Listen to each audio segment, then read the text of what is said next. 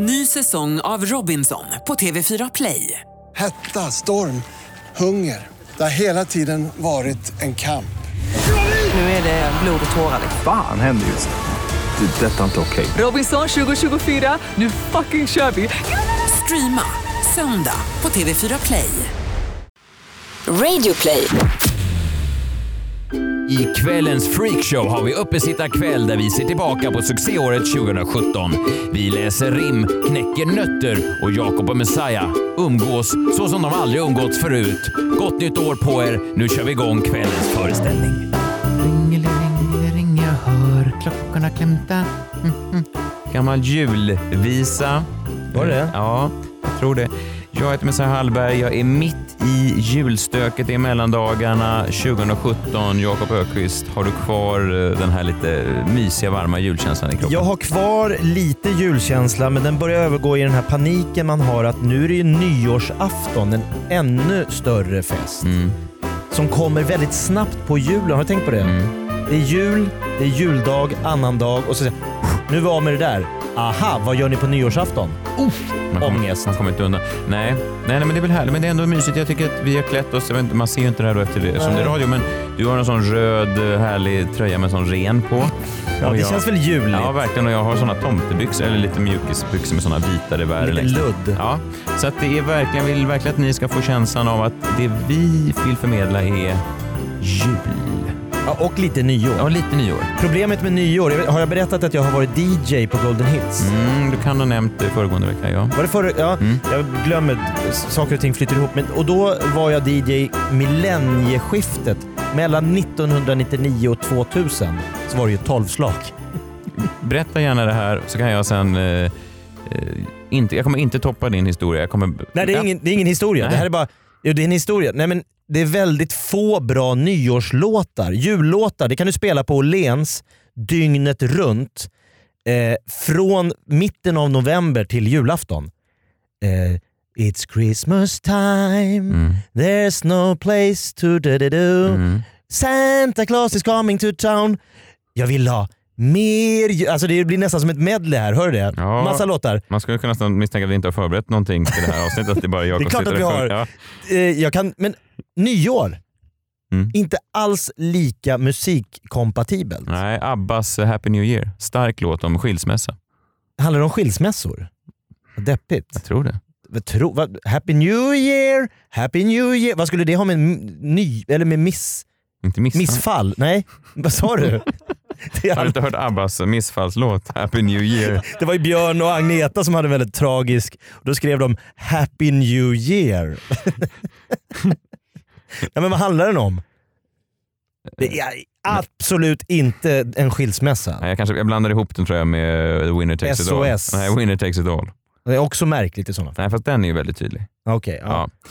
Winner Takes It All. Ja, det är en som går vinnande ur Ja, det där. Men ja. Happy New Nej, Year okej, handlar nej. inte om... Nej, jag ber om ursäkt. För att jag ser här att eh, från början hette den låten Daddy Don't Get Drunk on Christmas Day. Va? Ja, det mycket information. Vilken? Den, Happy, Happy New Year. New Year. Ja, Happy New Year, Daddy don't get drunk on Chris... Va? ja, det konstigt. Nej, det var tur att de bytte där. Ja, då har du en låt. Men att vara DJ ett från klockan eh, 18 Mm. till 03, det den låten räcker ju inte. Nej, Sen vet jag att U2 har gjort en New Year... New Year's Eve. Exakt. Ja, den är bra. Nej! E-Type. Millennium 2. Ja. Ja, det är Markoolio. Ja. Ja, alltså jag hade lite att spela med. Ja, jag hör det. Men, men eh, mi- mitt eh, millennieskifte var, jag stod hemma, jag var 15 år och jag var inte på någon fest. Va? Men jag var 15 år. Ja men det är århundradets, årtusendets fest. Jag såg det på TV3 när uh, Europe spelade nere där vid Skeppsbrokajen. Ja. Och eh, jag var ju lite lillgammal kom jag på. Eller jag, jag visste inte då, men jag kan nu när jag ser tillbaka förstå att jag var lite lillgammal. För att efter tolvslaget, det var den här millenniebuggen då som var stor. eh, ni ungdomar som lyssnar, man var då så nojig när 99 gick över till år 2000 att alla datorer, alla datasystem i hela världen skulle slås ut. Allt skulle dö. Jag menar så att dina, det du hade på banken kanske skulle bara raderas. Ja. Att, att alla VHS-spelare bara skulle, alla timerinställningar skulle bara. Va, varför skulle du göra det när det hade funkat så bra? Ja, men det var 97, någon... 98, 99, 2000. Ja, Pang. ja, men det gick över till någonting, någon ny par, ja. Ja. Och då var man orolig till exempel, för det här var helt alltså på allvar. Ja, ja, folk var livrädda. Ehm, då på Rapport eller Aktuellt efter tolvslaget så hade de en kille som sände live från en bankomat någonstans i centrala Stockholm. Så en kille liksom för in sitt kort, För att visa hur det går. koden, Oj, oj, oj. han fick ut pengar och så vände han sig till kameran och sa så här. Svenska folket, ni kan pusta ut. Bankomaterna funkar fortfarande. Och jag som 15-åring då sitter hemma. Yes, nu kan jag gå och lägga mig. Du hade väl ingen på ditt bankomatkort? Nej, men jag var ändå lillgammal nog att vara väldigt uppspelt över att bankomaterna fungerar. Ja, det var mitt Det är ändå ett starkt minne av millennieskiftet. jävla att jag sitter hemma och tittar på Aktuellt. Titta på TV3. När någon som kille tar ut pengar ur bankomat. Ja, det är inte det vildaste. Bruno Wintzell. Men jobbigt också att få det knäcket på nyårs... Vi har din grej. Du ska stå precis efter tolvslaget vid bankomaten vid Hötorget. Så sänder vi live därifrån. Tack. Det vi har tänkt göra den här eh, veckan är att se tillbaka lite på, jag vet inte om du har sett programmet Agnetas nyårskarameller? Älskar Agnetas nyårskaramell. Ja, och det här är som Freakshows nyårskarameller, där vi ser tillbaka på ett år som har varit ganska, jag vet inte om du kommer ihåg, vi startade ju för ungefär ett år sedan och eh, då befann vi oss ju i en helt annan, ett annat skede av livet och nu har det hänt någonting med oss och med, med samhället och Verkligen. Ja. Så att, och, och vi, ni som har lyssnat genom hela året, vi är glada att ni har varit med oss och att ni har vuxit också som människor. Så vi tänkte titta tillbaka på lite av det bästa och då har du eh, skrivit, men för att behålla jul, julstämningen så har du skrivit lite rim här till några grejer. Exakt. Eh, jag, jag älskar att rimma Ja. på julpaketen. Jag Ja. tycker det är, det är viktigare än vad du har slagit in inne i paketen. Det är att det kommer med ett härligt rim. Mm. Då, Det är inte alla som tycker det, men jag tycker det. Ja, vad bra. För då håller vi också en ganska hög standard, tänker jag. Eller Jag vi kommer det- döma det efter en ganska hög standard. Ehm, ja, men då tänker vi att vi, du drar ett rim och sen så kan vi få, kan lyssnarna se om de direkt kan bara, aha, det är det här nu som... För det blir också lite då att vi går freakshow goes lite poesi, lite Mm. finkultur. Mm. Och det gillar jag, att vi höjer nivån. Ja. Eh, då börjar jag med första rimmet. Mm. Av barn och fyllon du sanningen får höra. Messiah hos Malou episkt i diket köra. Skratten de uteblev och stämningen var kvav. Alla i studion ville helst hoppa av. Detta kan bli en ångestfylld film på bio. Poppa popcorn, här kommer Roffe efter tio. Gud vad bra det var. Det var ganska Nej, bra. Ja, det var jättebra. Jag, jag var helt genuint överraskad över vad långt det var. Ja, det tog Ja. alldeles lite... Jäklar vad imponerande jag blev. Ja, poet. Men däremot vet jag inte vilket klipp det kan vara. Det kommer här. På tal om obehagliga strukturella bilder, jag gästade Malou eh, förra veckan och... ehm, eh, jag Inga jag kopplingar i övrigt. Malou pratade- hade ingen soffa backstage. Nej det hade hon inte. Jag var med för jag tänkte marknadsföra min show men sen satt jag då i någon slags eh, barnpanel, en föräldrapanel. Och eh, förra veckan så berättade jag lite snabbt, jag hade precis kommit från studion då och Ja. jag utlovade lite ljudklipp för jag kände att vi behövde ljudklipp för att få hela den här bilden. Jag var där för att prata lite om min show, jag satt med några andra eh, mödrar, eh, bland annat Lady Damer och en mamma som heter Vanja som jag har kollat upp nu. Ja. Hon heter Vanja, hon är någon stor mamma-entreprenör. Kvinna. Okej, det Alltså var det var hennes liksom... Ja men det var hennes. Hon det var jobbar som mamma-entreprenör. Ja, Man gräver ju där man står. ja exakt. Som man mamma så kommer man på en svinbra napp. Det är klart man kränger den. Hur bra som helst. Ja, men vi kan bara få lite... Ni tre alltså utvalda att prata barn. Ja, och vi kan väl bara höra lite för att apropå en feministisk stämning, det här var ju lite då eh, stämningen i studion. Det här är första frågan, Malou välkomnar oss och sen så drar hon igång direkt. Vi kan bara, hur skulle ni ställa er till en sån här fråga bara? Kan vi bara höra hur det låter? Då, då slog det mig, skulle ni kunna tänka er att någon annan ammade ert barn? Japp. Alltså jag tänker min, mina barns mor. Du är inne på henne direkt. Jag, jag har försökt, det har inte Du funkat. franchisar ut direkt alltså. Jag kan inte amma. Nej men ni förstår, för att jag fick också frågan och de gick runt i turordning. Hur känner du? Ja, det skulle vara svårt för mig och den andra sa det är svårt för mig och jag sa så här.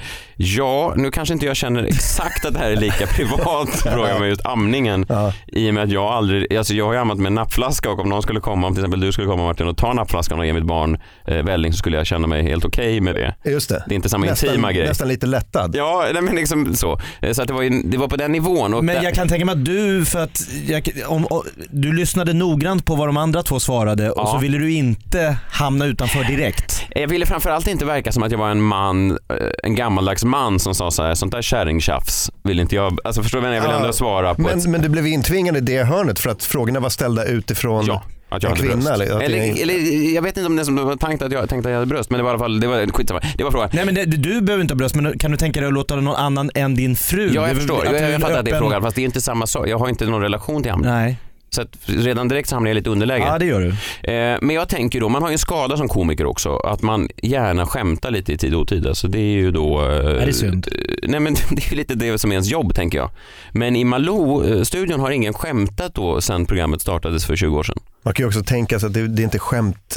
eh, Läge. d- Nej precis. Nej, jag Det- för man vet ju att så fort du drar in ett skämt, Ja. det som vi precis sa, Ja. ah, jag vet inte, jag försökte amma mina barn, det funkar inte, jag Nej. ger dem till min fru istället. Ja. Eh, Man, man, vet ju, man inte. vet ju reaktionen man kommer få. Malou kommer titta på en som en besviken lärarinna. Kunde inte du ha sagt vet det här till mig, kunde inte du ha sagt det här till mig innan för att jag... eh, Du hade behövt coacha Messiah Ja, kanske. verkligen. Skämta inte! Nej, men Skämta även för inte fan skämta. inte! Vi kan, ta, vi kan lyssna här på en annan historia och där jag drar en liten personlig anekdot som jag tänker, här är lite kul. Jag kommer med ett litet instick, vi kan bara lyssna. Hur en, en, ett ganska kul instick från min sida tycker jag tar en helt annan vändning. Vi börjar uh, lyssna här. Samtidigt kan man ju säga så här, är ni sådana som det är lätt att säga, men gör ni det går fram om ni tycker att en förälder är väldigt hård mot sitt barn? Det hände mig en gång eh, när jag sa till min, det kom fram ett, eh, ett sånt parkbänksfyllo i en... Då vet man att man har höjt rösten lite för mycket när ett fyllo vaknar till. Ja, Det var ju jättebra. det här hände mig. Jag tänker, ah, en kul anekdot va. Så man tänker, vad skulle reaktionen vara här då? Att man tänker så här, jaha, ett fyllo som bryr sig. Det är ju en, det är en rolig scen, är inte det? Man står med sina barn och säger till dem och så kommer ett fyllo fram och säger, "Vad fan skärp dig, så här säger du inte till dina ungar. Nej, man vet att det har gått lite för långt då. Ja, fast, fyller tycker att man är lite förpackad också. nej men jag de brukar bara, inte reagera på något. akta, för skärp dig med spriten nu. Nej, men jag är menar, barn för fan. Du är en förebild. Ja, men jag menar bara också att, att det är en, en, man tänker också att Ja, i alla fall, det här tar ju då snabbt, jag tänker att det här är lite rolig anekdot och det ska bli lite skratt. Det blir ingen skratt, det blir väldigt allvarsamt i studion och snabbt så springer den här diskussionen ifrån mig och tar helt andra vägar än vad jag har tänkt mig. Lyssna hur det går vidare. Ja, så du står, det låter som du skriker på dina ungar. Ja men det gör jag Ja. rätt ofta. och, Absolut. det, och det är de vana vid, men andra inte det då? Nej, inte fyllon tydligen. De är vana vid mer Och mild hur reagerar du då? då? Här kommer en person som har legat på en Jag parkbänk. tror att, nej, nej, nej visst. Jag, jag, jag, fast jag misstänker att kanske att hans eh, känslor var alltså att han var lite berusad och att han kan ha blivit påverkad av Men, men tog du, tänkte du till då? då? Ja, lite grann. Fast det var, det, man, man blev lite... Jag blev lite um,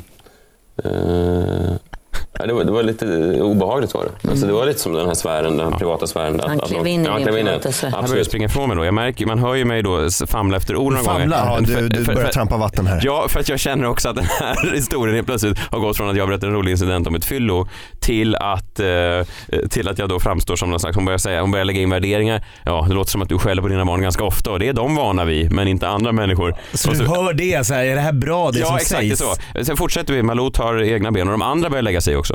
För det visar ju sig om man gör undersökningar och så att människor griper ju inte in så mycket som man kanske borde av, av samma skäl som vi diskuterar här, att man inte kliver in i den privata sfären och kanske kliver in för sällan också. Men för barnen kan ju det vara jätteavgörande. Ja, man kanske inte helt kan avgörande. någonting. Och jag som har berättat om att jag blev uppfostrad så, det, man har ju inte en chans själv som barn att Nej. ta hjälp utan man hoppas ju att någon vuxen ska se eller kliva in. Och det händer inte så ofta. Man har inte en chans som barn, man hoppas att någon ska gripa in. Helt plötsligt sitter jag där bara, Det kan vara ett fyllo, vem som helst. Bara någon griper in mot den här dåliga pappan Helt som plötsligt- misshandlar sina barn i Humlegården. Fan, du skulle berätta en lite kul Ja, anekdot ja. och så blev det bara så här, det här är, det här är allvarligt med så här. Fyllot blev hjälten. Ja, fyllot i den här historien. Som räddade barnen från dig och din Han är plötsligt uppfostran. hjälten i den här historien och jag är den här dåliga människan som försöker bara uppfostra mina barn. Som Malou sa, jag hade, behö- jag hade behövt, Ja. om jag hade varit Messias dotter så hade jag behövt någon utifrån som kom och ryckte mig ifrån det här. Hon projicerar sin egen pappa på mig i parken. Hela hennes, hennes. Det där är lite som, eh, om jag bara får sticka in, jag uppträdde på Norra Brunn i helgen med Erik Löventhal och han börjar skämta och så är det, eh, då skämtar han, han, hade, han har en son som är förståndshandikappad. Så har han en rutin om det och då är det en i publiken som säger Fy fan, sånt där skämtar man inte om! Högt. Och då blir det för Erik Löf, det är svårt att, att backa ett skämt oavsett när någon liksom kliver in Ja. som Malou gör Ja, här. Jag vet, jag försöker då, vi kan säga hur jag försöker rädda upp det här. För jag, det här pågår ju länge alltså. Det här är en minut till av bannor. Du De skulle har- bara vara lite rolig. Jag skulle vara lite rolig. Och det är blir en. Malou special. Det blir Malou special. Och alla andra mammor tittar på mig helt plötsligt med rynkade pannor. Alltså de lägger pannorna i nej. väck. Och till slut då innan vi ska byta ämne så tänker jag, jag måste ju för fan rädda det här. Jag måste ju bara påtala det här. Att det här är alltså ett fyllo som kommer fram till mig när jag säger till min dotter. Jag måste, så jag försöker rädda det här med, Ja. vi ska höra hur det här går, går om jag lyckas rädda situationen. Han hade också en sko på huvudet så han var inte helt, han hade vissa... Du försöker rättfärdiga kanske inte vad Jag säger du... bara att han brydde sig inte om de sociala konventionerna. Nej. Jag säger att han hade inga problem att kliva in i den sfären som normala människor kanske gör. Vilket jag kan tänka mig att en flaska T-röd antagligen tar bort vissa av de där spärrarna. Vilket kanske var bra då i det fallet. Vet Du försöker få in så mycket skämt här bara för att få dem att förstå att det här är bara, det, det, jag bara goofar nu. Jag bara goofar, jag försökte vara kul. Men ni kan, inte, ni kan inte få in det, att det är roligt. Det är ingens fel, men fan vad du har dålig personkemi med Mal- Malou von Sivert. Vet. Det var som att allt jag sa bara grävde det hela djupare. Ser- Och, och säger, ja du försöker rättfärdiga nu. Ja, men du var inte ens där. Du vet inte ens vad fan, det är jag som berättar den här historien. Du kan inte gå in och säga så här, du har gjort ett djupt svårt misstag här och nu försöker du väga, sluta Jag döm ser, jag ser mig. framför mig hur det här fyllot kommer komma in på cirkus på den här svenska hjältargalan. Åh, så här Mark Han som Levengood. grep in mot Messiah. Det var en man som vågade stå upp mot den här fruktansvärda pappan i, i Hamlagården. Och så kommer Åh tjena tjena Roffe! Med sko Och på Malou huvudet. står upp och applåderar bredvid Lady Man får Di. tårar. Om jag hade haft en man som du i mitt liv för 30 år sedan hade jag Så aldrig hade jag varit... sluppit sitta i TV4 varje dag. Cut to två veckor senare sitter i samma panel fast Messiah är utbytt mot Fyllot Roffe och pratar om civilkurage. Tema Hur civilkurage. gör du Roffe? En flaska T-röd, sen går man fan fram till vem fan som helst. Där ser man någon sån där djävulknas alltså, då måste man säga till. Ja, men eh, man tänker ju att det kanske är slut där då. Men vad eh, jobbigt. jag har inte lärt mig då läxan heller utan det här, det här fortgår ju. Eh, vi går vidare. Jag tänker jag måste ju rädda upp det här. Det är ändå jag ska sälja en show. Alltså, det, jag är ju komiker. Jag ska ju försöka få folk att garva. Det är ingen som har garvat framför Malou på, på många år. Har de påat dig som komiker eller hur är du, alltså vet folk om vad du gör där? Nej, det var ju också oklart. Synd. Ja, det är Pappa synd. med tveksam eh, kompetens. och komiker. Det står i grafiken. Pappa med tveksam kompetens. Det vet ju inte du om för du ser ju inte grafiken. Misshandlande far. Va? Alla, alla, alla, alla studievärdinor måste titta på mig så här. Utsedd till Sveriges sämsta pappa. Ursäkta? Jag, jag, trodde vi skulle, jag trodde vi skulle bara dricka champagne och ha det mysigt. Scalateatern imorgon, varför nämner ni inget om det? Och det står polis här utanför väntar. Jag, jag drunknar här hörni. Jag Ja, tappar men vi, kan, vi, kan, eh, vi, kan, eh, vi kan Ja, hur gå- går det sen Ja, vi går vidare och bara se Mm. vad som händer sen. Då. Spännande. Jag försöker ändå att det här måste ju ändå krängas biljetter här liksom. Har ni haft det eller har ni lyssnat in de här råden och larmen? vet jag att det var... eh, Ja, honung var livsfarligt. Ja. Ja, just det. Nej precis, Nej, jag förlorade ett barn så. Eh, Det var trist. Men, men ehm, det gjorde jag inte. Ehm, Men honung var... eh, Jag vet, vi hade det i gröt. Så där, så. Sa du precis att du förlorade ett barn? Vi kan lyssna. Var det skämtet? Precis, Nej, jag förlorade ett barn så. Det var trist. Men, men ehm, det gjorde jag inte. Du kände ganska snabbt att inte... Vi kan höra sen min, när det är helt tyst och, jag, och min långa paus här innan jag bör- tvungen att förklara att vi hade honung i gröten. Precis. Nej, jag förlorade ett barn så. Eh, Det var trist. Men, men ehm, här, det gjorde jag inte. Ehm, Men honung var... ehm, Åh, det här känns som en riktigt jobbig sån, träffa flickvännens föräldrar första gången, ska försöka vara skön, avslappnad och man bara gräver och gräver och gräver.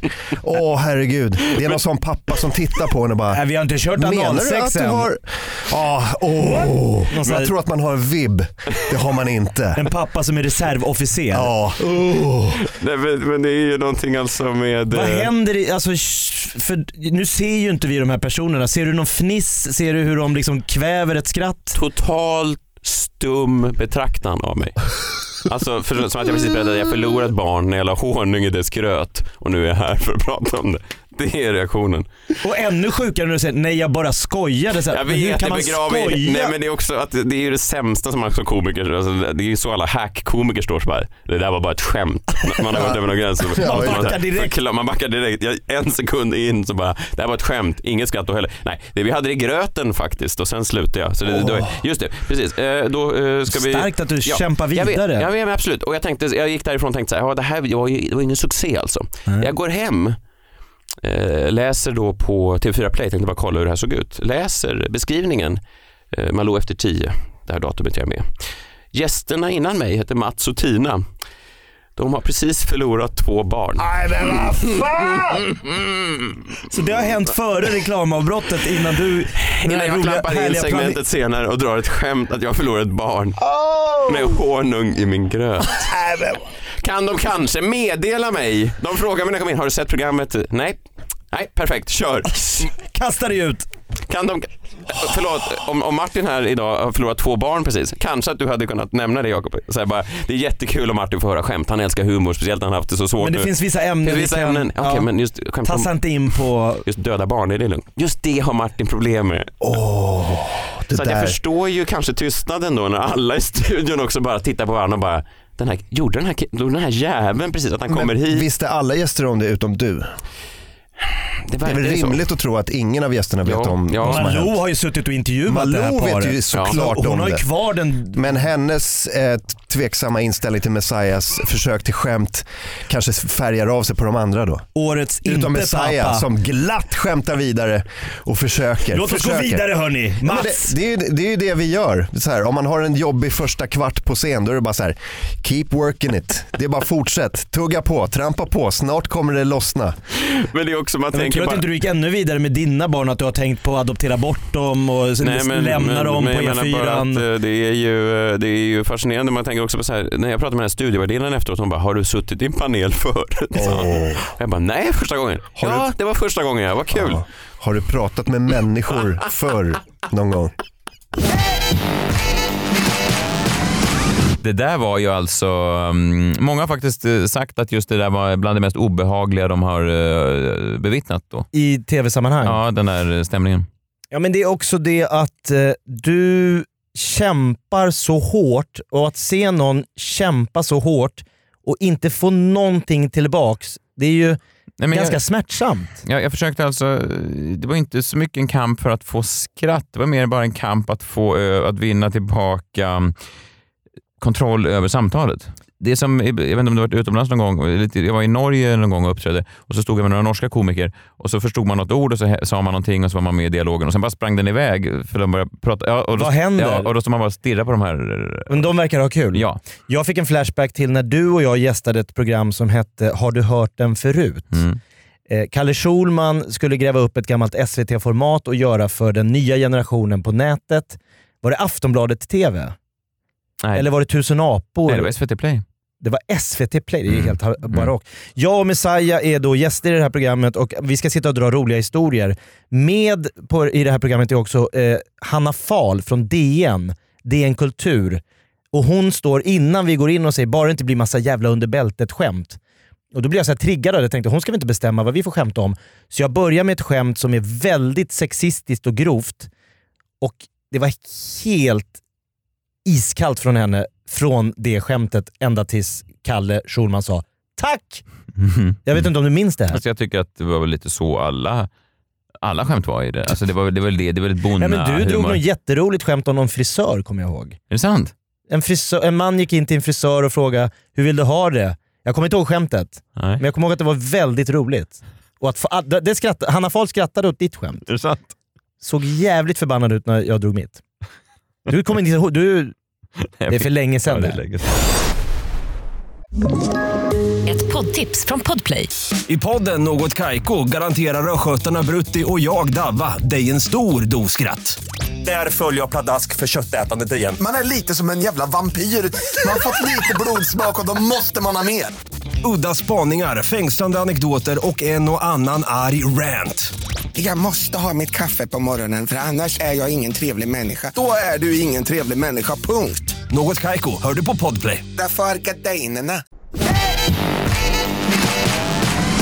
Precis innan årsskiftet så är vi ju fortfarande lika glada. Ja, men vi har varit glada hela året som Bet Hard har varit med och sponsrat Freakshow. Så är det. Winners dare more. .com är eh, helt enkelt sajten du går in på och där kan du ladda upp eh, filmklipp när du gör någonting spektakulärt. Mm. Något fiaskobetonat, Mm. något annorlunda. Eh, det spelar ingen roll, det ska vara skills, eh, pranks eller fails. Mm. Fan, du kan det där bättre. Mm. Skills, pranks, fails. Där! Så ska det låta. Och då kan du vinna 10 000 kronor om du eh, har en jury som tycker att det du gör är riktigt bra. Mm, 10 000 kronor är ju eh, kanon att ha nu. Man Ja. bränner ju mycket pengar kring jul och nyår också. Det är verkligen tunt och skralt i Mm, plånboken. Mm. Så att 10 000 spänn hade varit varmt välkommet. Winnerstaremore.com. Tack till Bet Hard för att ni sponsrar oss.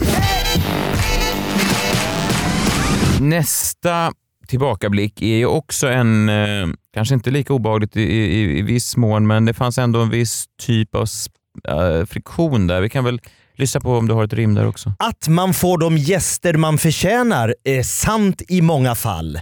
Men när Alex Schulman dyker upp blir man alldeles kall. Lite kortare. Men väldigt mycket kortare. säga. ja, Det är som att du la allt fokus på det första ja, jag vet, men jag var så nöjd med den så sen firade jag lite och så kom jag på just det, det finns fler saker att skriva rim om. Riktigt bra debutplatta och sen var det svårare att hitta svårt inspiration att, till. alltid svårt att komma tillbaka efter en bra stark debutplatta. Ja. Nej, men vi fick ju hit eh, Alex Schulman som, som gäst en vecka. Japp. Lägligt då hade ju de, Alex och Sigge, sågat eh, svensk stand-up precis veckan innan. Mm, de hade sett dokumentären om svensk standup och öste galla i sin egen podd. Ja, och även lustigt nog samma vecka gjorde Filip och Fredrik också det. Så det var en sån mediamanskonspiration mot vårt yrke En dokumentär som både du och jag var med i också, lite lägligt. och vi lite kanske hade stolt sagt att jo då, den ska gå på SVT. Kolla mamma. Äntligen Ja, äntligen. får man vara i de Lossnade. fina kanalerna. Ja. Så blir man sågad. Ja, men så kommer Alex hit och eh, utvecklar lite. Och i normala fall när man bjuder in någon så här eh, i, och det blir liksom kanske lite konflikt så brukar man ju backa. Men så jobbar då inte herr Schulman. Nej, att man får de gäster man förtjänar är sant i många fall, men när Alex Schulman dyker upp blir man alldeles kall. Jag drog den igen. Ja, ja, ja. okej. Då går vi till det klippet. Jo, eh, vi har ju nämnt, vi har varit lite aktuella, vi kan, kan man säga att vi har varit i hetluften i veckan. Det kan man säga. Verkligen. Du har nämnts, jag har nämnts. Ja. Förstår du? Och eh, det är, inte, det är stort för oss. Eh, både Alex och Sigges eh, podcast och även Filip och Fredriks podcast har ju då eh, i- förra veckan hade tittat på eh, en dokumentär om svensk ståupp. Just precis. Och eh, älskade den, kan man, eller vi kan väl... var Sigge då som hade sett den och hade lite åsikter. Ja, han, Ja. han, var, han var väldigt förtjust vad jag minns. Eller? Ja, han, var, han tyckte att det var ett spännande nedslag tror jag han sa. Alltså det här är då några komiker som beskriver sitt yrke. Ah. Så, och det var väl lite den ansatsen Sigge tog tror jag, att han, att han ifrågasatte kanske lite allvaret i dokumentären, tonen. Ja, det tonen ja. Ja, vi kan lyssna bara om det här, om det här eh, vad man får för vibb av det här, det här är olika komiker som, som pratar. Ja. Alltså den första, den så, så kallade debutkvällen har jag bara fragmentariska minnen av. Jag minns att jag, den här, alltså jag var så nervös så jag kunde knappt andas. 2005 som var första gången. 23 augusti 2005. Och liksom så här, vad fan håller jag på med? Det här är helt sjukt att man bara gör detta frivilligt. Jag ställde mig på en standup-scen 2005 för att jag inte hade någonting att förlora i livet. Ja, okej. Ja, det är ja, men det är bra poänger som, som Sigge har här ju. Ja, men vi kan bara lyssna på han sa Det är också produktionen, med den här musiken som ligger bakom. Som, alltså det är inte bara komikernas fel att de tar det på stort allvar. Nej, men det, du, har inte, du har inte sett hela dokumentären. Det är ju en timme av det här. Alltså, om det är som de beskriver så borde vi ju alla hjälpas åt och finansiera någon slags terapi för dem så att de kan bearbeta det här. Nej, men jag menar, du och jag vet ju, det är klart att det är otroligt läskigt att gå ut på en scen. M- Men det är ju också läskigt att efter fem år på lärarhögskolan ställa sig framför en skolklass första gången. Ja, det är väl en, en kan vi inte, poäng. förlåt, kan vi inte? Eh, när vi ändå, för det här är, alltså, för det är ändå en kritik som också ju riktar sig mot dig Jakob. Vi, vi hörde ju alla vad du sa förra veckan. Din tårdrypande lilla exposé om hur jobbigt det är att stå på scen när man inte när man, eh, när man giggar. Och, Jag hade ett, ett födelsedagsgig. Ja. ja. Det var ju Var riktigt- det var ju- det, nej, men alltså, vi, kan, vi kan bara ta in det för det var ju djupt patetiskt att, att, att lyssna på. Och det värsta, jag, kan, jag har nailat nu och liksom pinpointat vad det värsta med det här yrket är. Det är att jag åker hem från ett jobb i fredags, jag ska berätta lite mer om det jobbet snart, men jag åker hem och är nöjd för det har gått bra. Eller jag är inte nöjd men det har gått bra. För det har bara gått bra. Ja, just det. Så att jag sitter i bilen hem och skriker fast det, alltså de skrattade på varje punchline. Eh, De applåderade och kom fram efteråt och sa fan vad roligt. Ja. Men det var inte mer än, det var inte mer än bra. Jag förstår, du hade gjort ditt jobb men det var inte, du kände inte att det var en... eh, Och det, det, hur många jobb finns det där man liksom åker hem och skriker ångestvrål Mm. i bilen av ett gott utfört hantverk? Mm, nej, det, ja, det är ju något jävla självplågeri alltså. I nivå med Petra Mede. Va? Ja, men det var det ju. Nej men så här, jag klippte ändå bort det. För jag, jag tycker, för att Järvheden var också här, han, han hade också en lång utläggning. Jag hade också en lång utläggning. Vi klippte ner, det var nog bara Jakob som var kvar. Så vi ska behöva nog alla gå, lika goda kålsupare kring det här. Och när tre ståuppare samlas i ett rum så blir det lätt så att vi... Det blir Det, krigshistorier. det är ingen som sitter och säger att det är patetiskt, förstår du? Utan det Nej, är snarare att vi nej. förstärker varandra. Så jag klippte ändå ner det och du tyckte ändå det var patetiskt. Det var ändå, det var ändå fint. Och jag fattar det. Jag, jag kan förstå det. Nja, Fa- Nej, alltså jag fattar vad han säger. Jag håller inte med honom, men Nej. jag fattar hur man utifrån Ja. kan... eh, jag- För att du... För den oinvigde. Ja, och nu vill jag inte, det ska inte bli en attack på liksom. men jag menar bara att eh, det finns ju någonting, eh, det är som en, eh, vi som, vi som män som har kommit till hem från kriget, förstår du? Man kan bara förstå varandra om man också har tagit en, man har sett sin kompis dö, jag vill inte överdramatisera, man har sett sin kompis bli skjuten i huvudet och så tänker man, det är min bästa vän. Och sen så, förstår du, så pratar man med andra som har upplevt samma sak. Men det är ju, nu, jag tycker du bevisar ju Sigge återigen, när han ju i, podcasten jämförde eh, ståparnas prat om sin debut med liksom krigsveteraner som pratar om liksom slaget vid Normandie. Exakt så, nu, exakt så. Ja, men exakt, du ser, du liksom bevisar ju tesen själv ju. Det är ju ändå trots allt så att det handlar om när man går upp på någon jävla scen med, inför 50 fulla människor. Alltså det är säkert jättejobbigt, men det är inte historiskt. Det är inte episkt. Ja, fast, fast det var ju lite episkt det, var ett annat segment och där du då blev lite indragen. Jaha. Nej, men i den dokumentären. Ja, när Sigge Ja, klev... ja, vi kan lyssna bara hur det lät. För det här var, det här, om du inte gillade det här innan Alex, det här var ju starkt i alla fall. Som du säger, det är också producenternas fel. För de använder ju ett klassiskt dokumentärspråk. Att besöka gamla lokaler. Jakob Ökvist går in då, han, han ska då berätta för oss hur Stockholm Live tog form. Och de lyckas hitta då eh, en, den lokal där han stod när han kom på den här idén om att de skulle starta Stockholm Live. Det hette Café Tivoli på den tiden. Eh, Café Tivoli Comedy Club. Stockholm Comedy Club. Jag har alltså hittat Eh, platsen. Första standup-klubb. Vi körde här i några år. Nej, jag kom på idén. tisdag. Här, här satt folk på långbord, långbord och här var scenen. Ja, men måste, må, ja, måste vara typ här man kommer in och bara hallå, hallå, hallå, hej, hej, wow. Han har alltså tagit sig in på en pizzeria på Söder och lyckats då lokalisera den plats där den här scenen stod för 20 år sedan. Och det är nu jag börjar förstå också då att, att hela den här dokumentären, hela teamets utflykt till Tivoli är en prolog till eh, klimaxet. Alltså själva vändpunkten i svensk populärkultur enligt dokumentären. Och vad är det då? Premiären på Stockholm Live. Ja. Se, roligt av Sigge. Eh, däremot så, alltså, vad, vad skulle du, för du, det du gör, det de säger till dig så här, gå hit, berätta om svensk standup. Eh, Ja. hur du fick idén. Så vad ska du göra? Alltså det, min poäng här då, min, min kontrapoäng är, alltså om man, gör, om man är med i en dokumentär så är det svårt att göra allting med eh, förbehållet att det här är bara, vi fattar att det här är bara larv. Alltså förstår? En dokumentär som har avstampet att, ja men vi är bara någon slags clowner, Mm. blir värre. Varför det? Jo men för att, för att det, det bara blir det, det, blir, det finns inget, alltså jag tycker att Du, du tar det här programmet i försvar. Du vill se mer av, av detta. Nej, men vad tyckte du om programmet då? Nu när du har sett det efterhand? Nej, det var helt, det var helt bedrövligt. Ja, och alltså. varför? Därför att nej men, därför Sigge har helt rätt. Det är människor som tror att de beskriver liksom episka händelser. När det i själva verket är så att jag och de flesta med mig, för jag är ju inte obevandrad populärkulturellt, men jag vet inte ens vilka de här människorna är knappt. Alltså det var ju många som jag inte, känner, inte, inte, ens känner igen. Och de beskriver ju då eh, som skeenden som om det vore helt, liksom, alltså, som- att det liksom är av, livsavgörande historiska eh, liksom, händelser. När det inte är någonting. Det är vatten. Det är ju helt sjukt. Och, liksom, och de följer med Nissa Hallberg. Nissa Hallberg? Nissa Hallberg. Verkar vara en reko person. Absolut. Men jag menar bara att vad fan, det är ju någon typ av hybris när han står och, ja det är inte klokt, det är utsålt. Och så bara ser man ut, det är typ 200 platser. Alltså det är, det är inte Globen han säljer ut.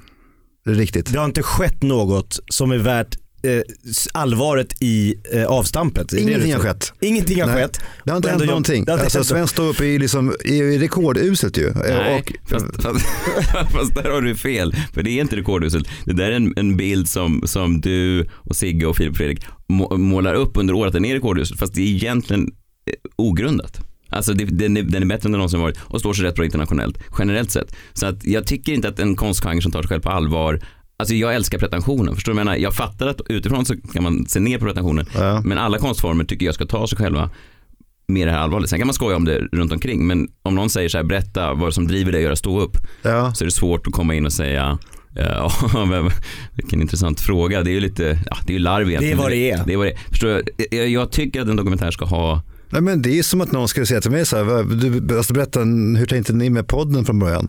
Och, och jag skulle svara, det var augusti Men om de skulle göra- 2012. Ja, men tror du- alltså, folk skulle bara, vad är det för idiot? Jo, vi har följt med Alex där han födde idén. Det var på Café Saturnus. Ja, exakt. jag tror det var den här stolen jag satt på. Exakt. Det är där vi hamnar. ju- men, du måste hålla med om att jag hade, alltså jag hade ju framstått som en superidiot. Som att jag hade bara, jo, men vi hade bara en idé att vi visste inte vad vi skulle göra. Vi, vi hade försökt skriva filmmanus, det gick inget bra. Och så hade Filip Frick börjat podda och, och då började vi podda. Det är ju, det är ju svaret. Där är dokumentären klar, eftertext. Ja, men alltså jag menar bara folk som tar sig själva på sånt här, det, går- alltså, jag, jag klarar inte av det. det finns, alltså, vi, Ja, men vi- säg så här, om du, gör en show, om du gör en show om din pappa till exempel. Ska du då göra den med en klackspark eller ska du göra den på fullt blodigt allvar? Både och hoppas man Jo på. absolut, givetvis. Men jag menar att det är svårt för dig att, att prata om den här showen eller ditt yrke eller det du nu gör och hela tiden använda förbehållet att ah, det här är bara skit igen. Nej, men man kan ju bara, man kan Jag, bara, jag fattar vad du, jag fattar Ja. vad du menar jag fattar att ståuppkomiken har den, det, det, det trasiga ryktet i Sverige. Så jag fattar varför det blir så. Mm. Men jag säger att eh, konstform som konstform. Nej men okej, vi kan, för att det kommer en, en, en eh, aktuell dokumentär om Lars Winnerbäck som Mm. har premiär i oktober. Och de släppte trailern här i veckan. Vi kan bara ta och lyssna på hur den låter. Eh, Det är en helt annan konstform. Men jag känner lite igen eh, tonen i, i anslaget. Vi kan bara lyssna. I Berga låg fritidsgården. Och där hängde de hårdaste killarna och de snyggaste tjejerna. Så min allra första spelning ensam var på Österbergaskolan. Jag vet att jag skolkade ganska mycket när jag var liten. Eller liksom, nej, jag vill verkligen inte vara här. Och någonstans där så blev jag där nere igen nu. Alla de där åren, jag tyckte det var hopplöst jobbigt att stå på scen egentligen. Till slut så släcks ljuset. Och då går jag på. Jag tänker på det vackra i att sitta i en lägenhet och bläddra bland pappas LP-skivor. Jag kan förstå en hel del om mig själv och varför jag är den jag är. Jag kommer aldrig sluta höra hur de ropar mitt namn och ett slags liv. Eh, Det finns en igenkänningsfaktor där va? Och nu, nu är det- Lars Winnerbäck absolut ett större eh, namn än Nisse Hallberg. Det, det fattar jag. Men Men, men jag tyckte ändå att det var intressant jämförelse för att det blir ändå det per definition, men per automatik mer okej med pretensioner när det handlar om musiker. Varför det?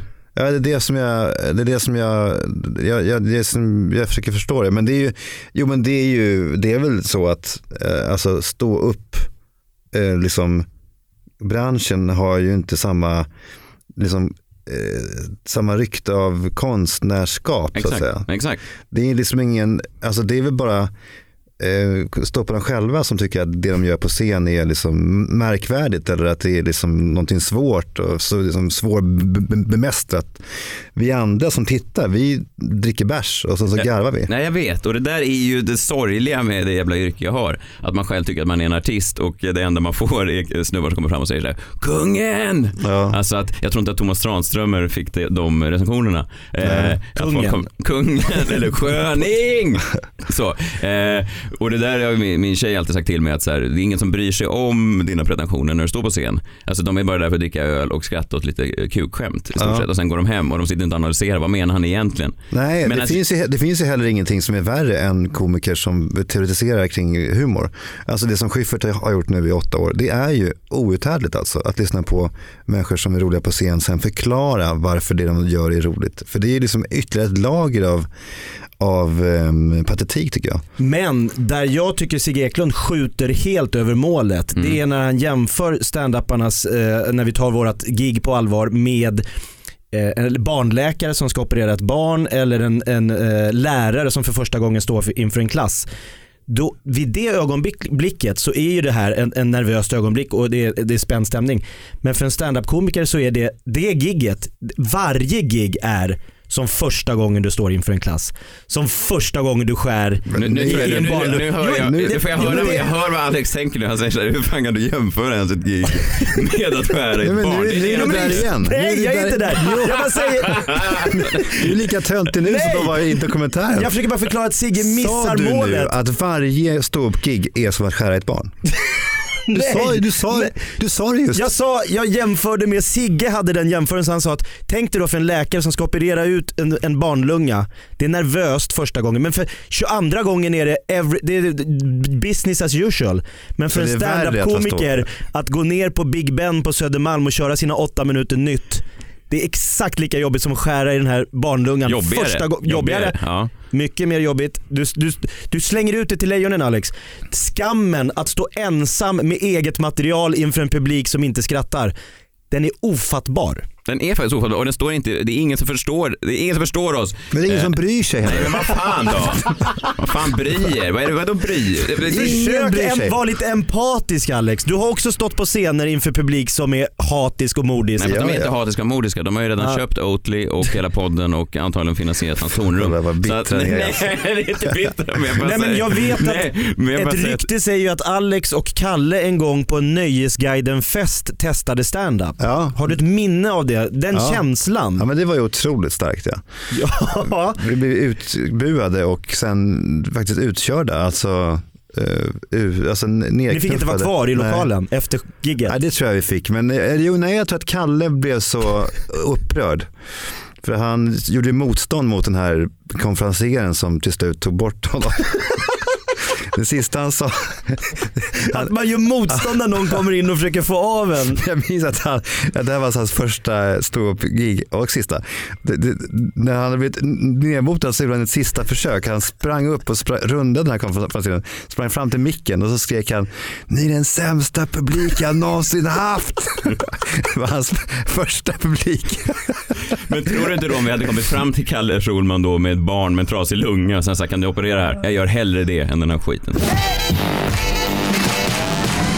En av våra mest omtyckta gäster är ju John Wilander Ambrell, multikonstnären, podcast-ikonen och han levererade då en spaning som har fått eh, som har flugit väldigt bra. Alltså, Mm, jag har fått ringa på vattnet. Har fått ringa på vattnet. Varje vecka får både du och jag Jakob bilder från folk som har då tagit en bild på, ja de har hittat bilder på eh, mannen från Poodles, Kicken, Mm. där han är då ute med en svensk kändis och så skriver de ofta nej vad tråkigt att den här kändisen ska dö och så vidare.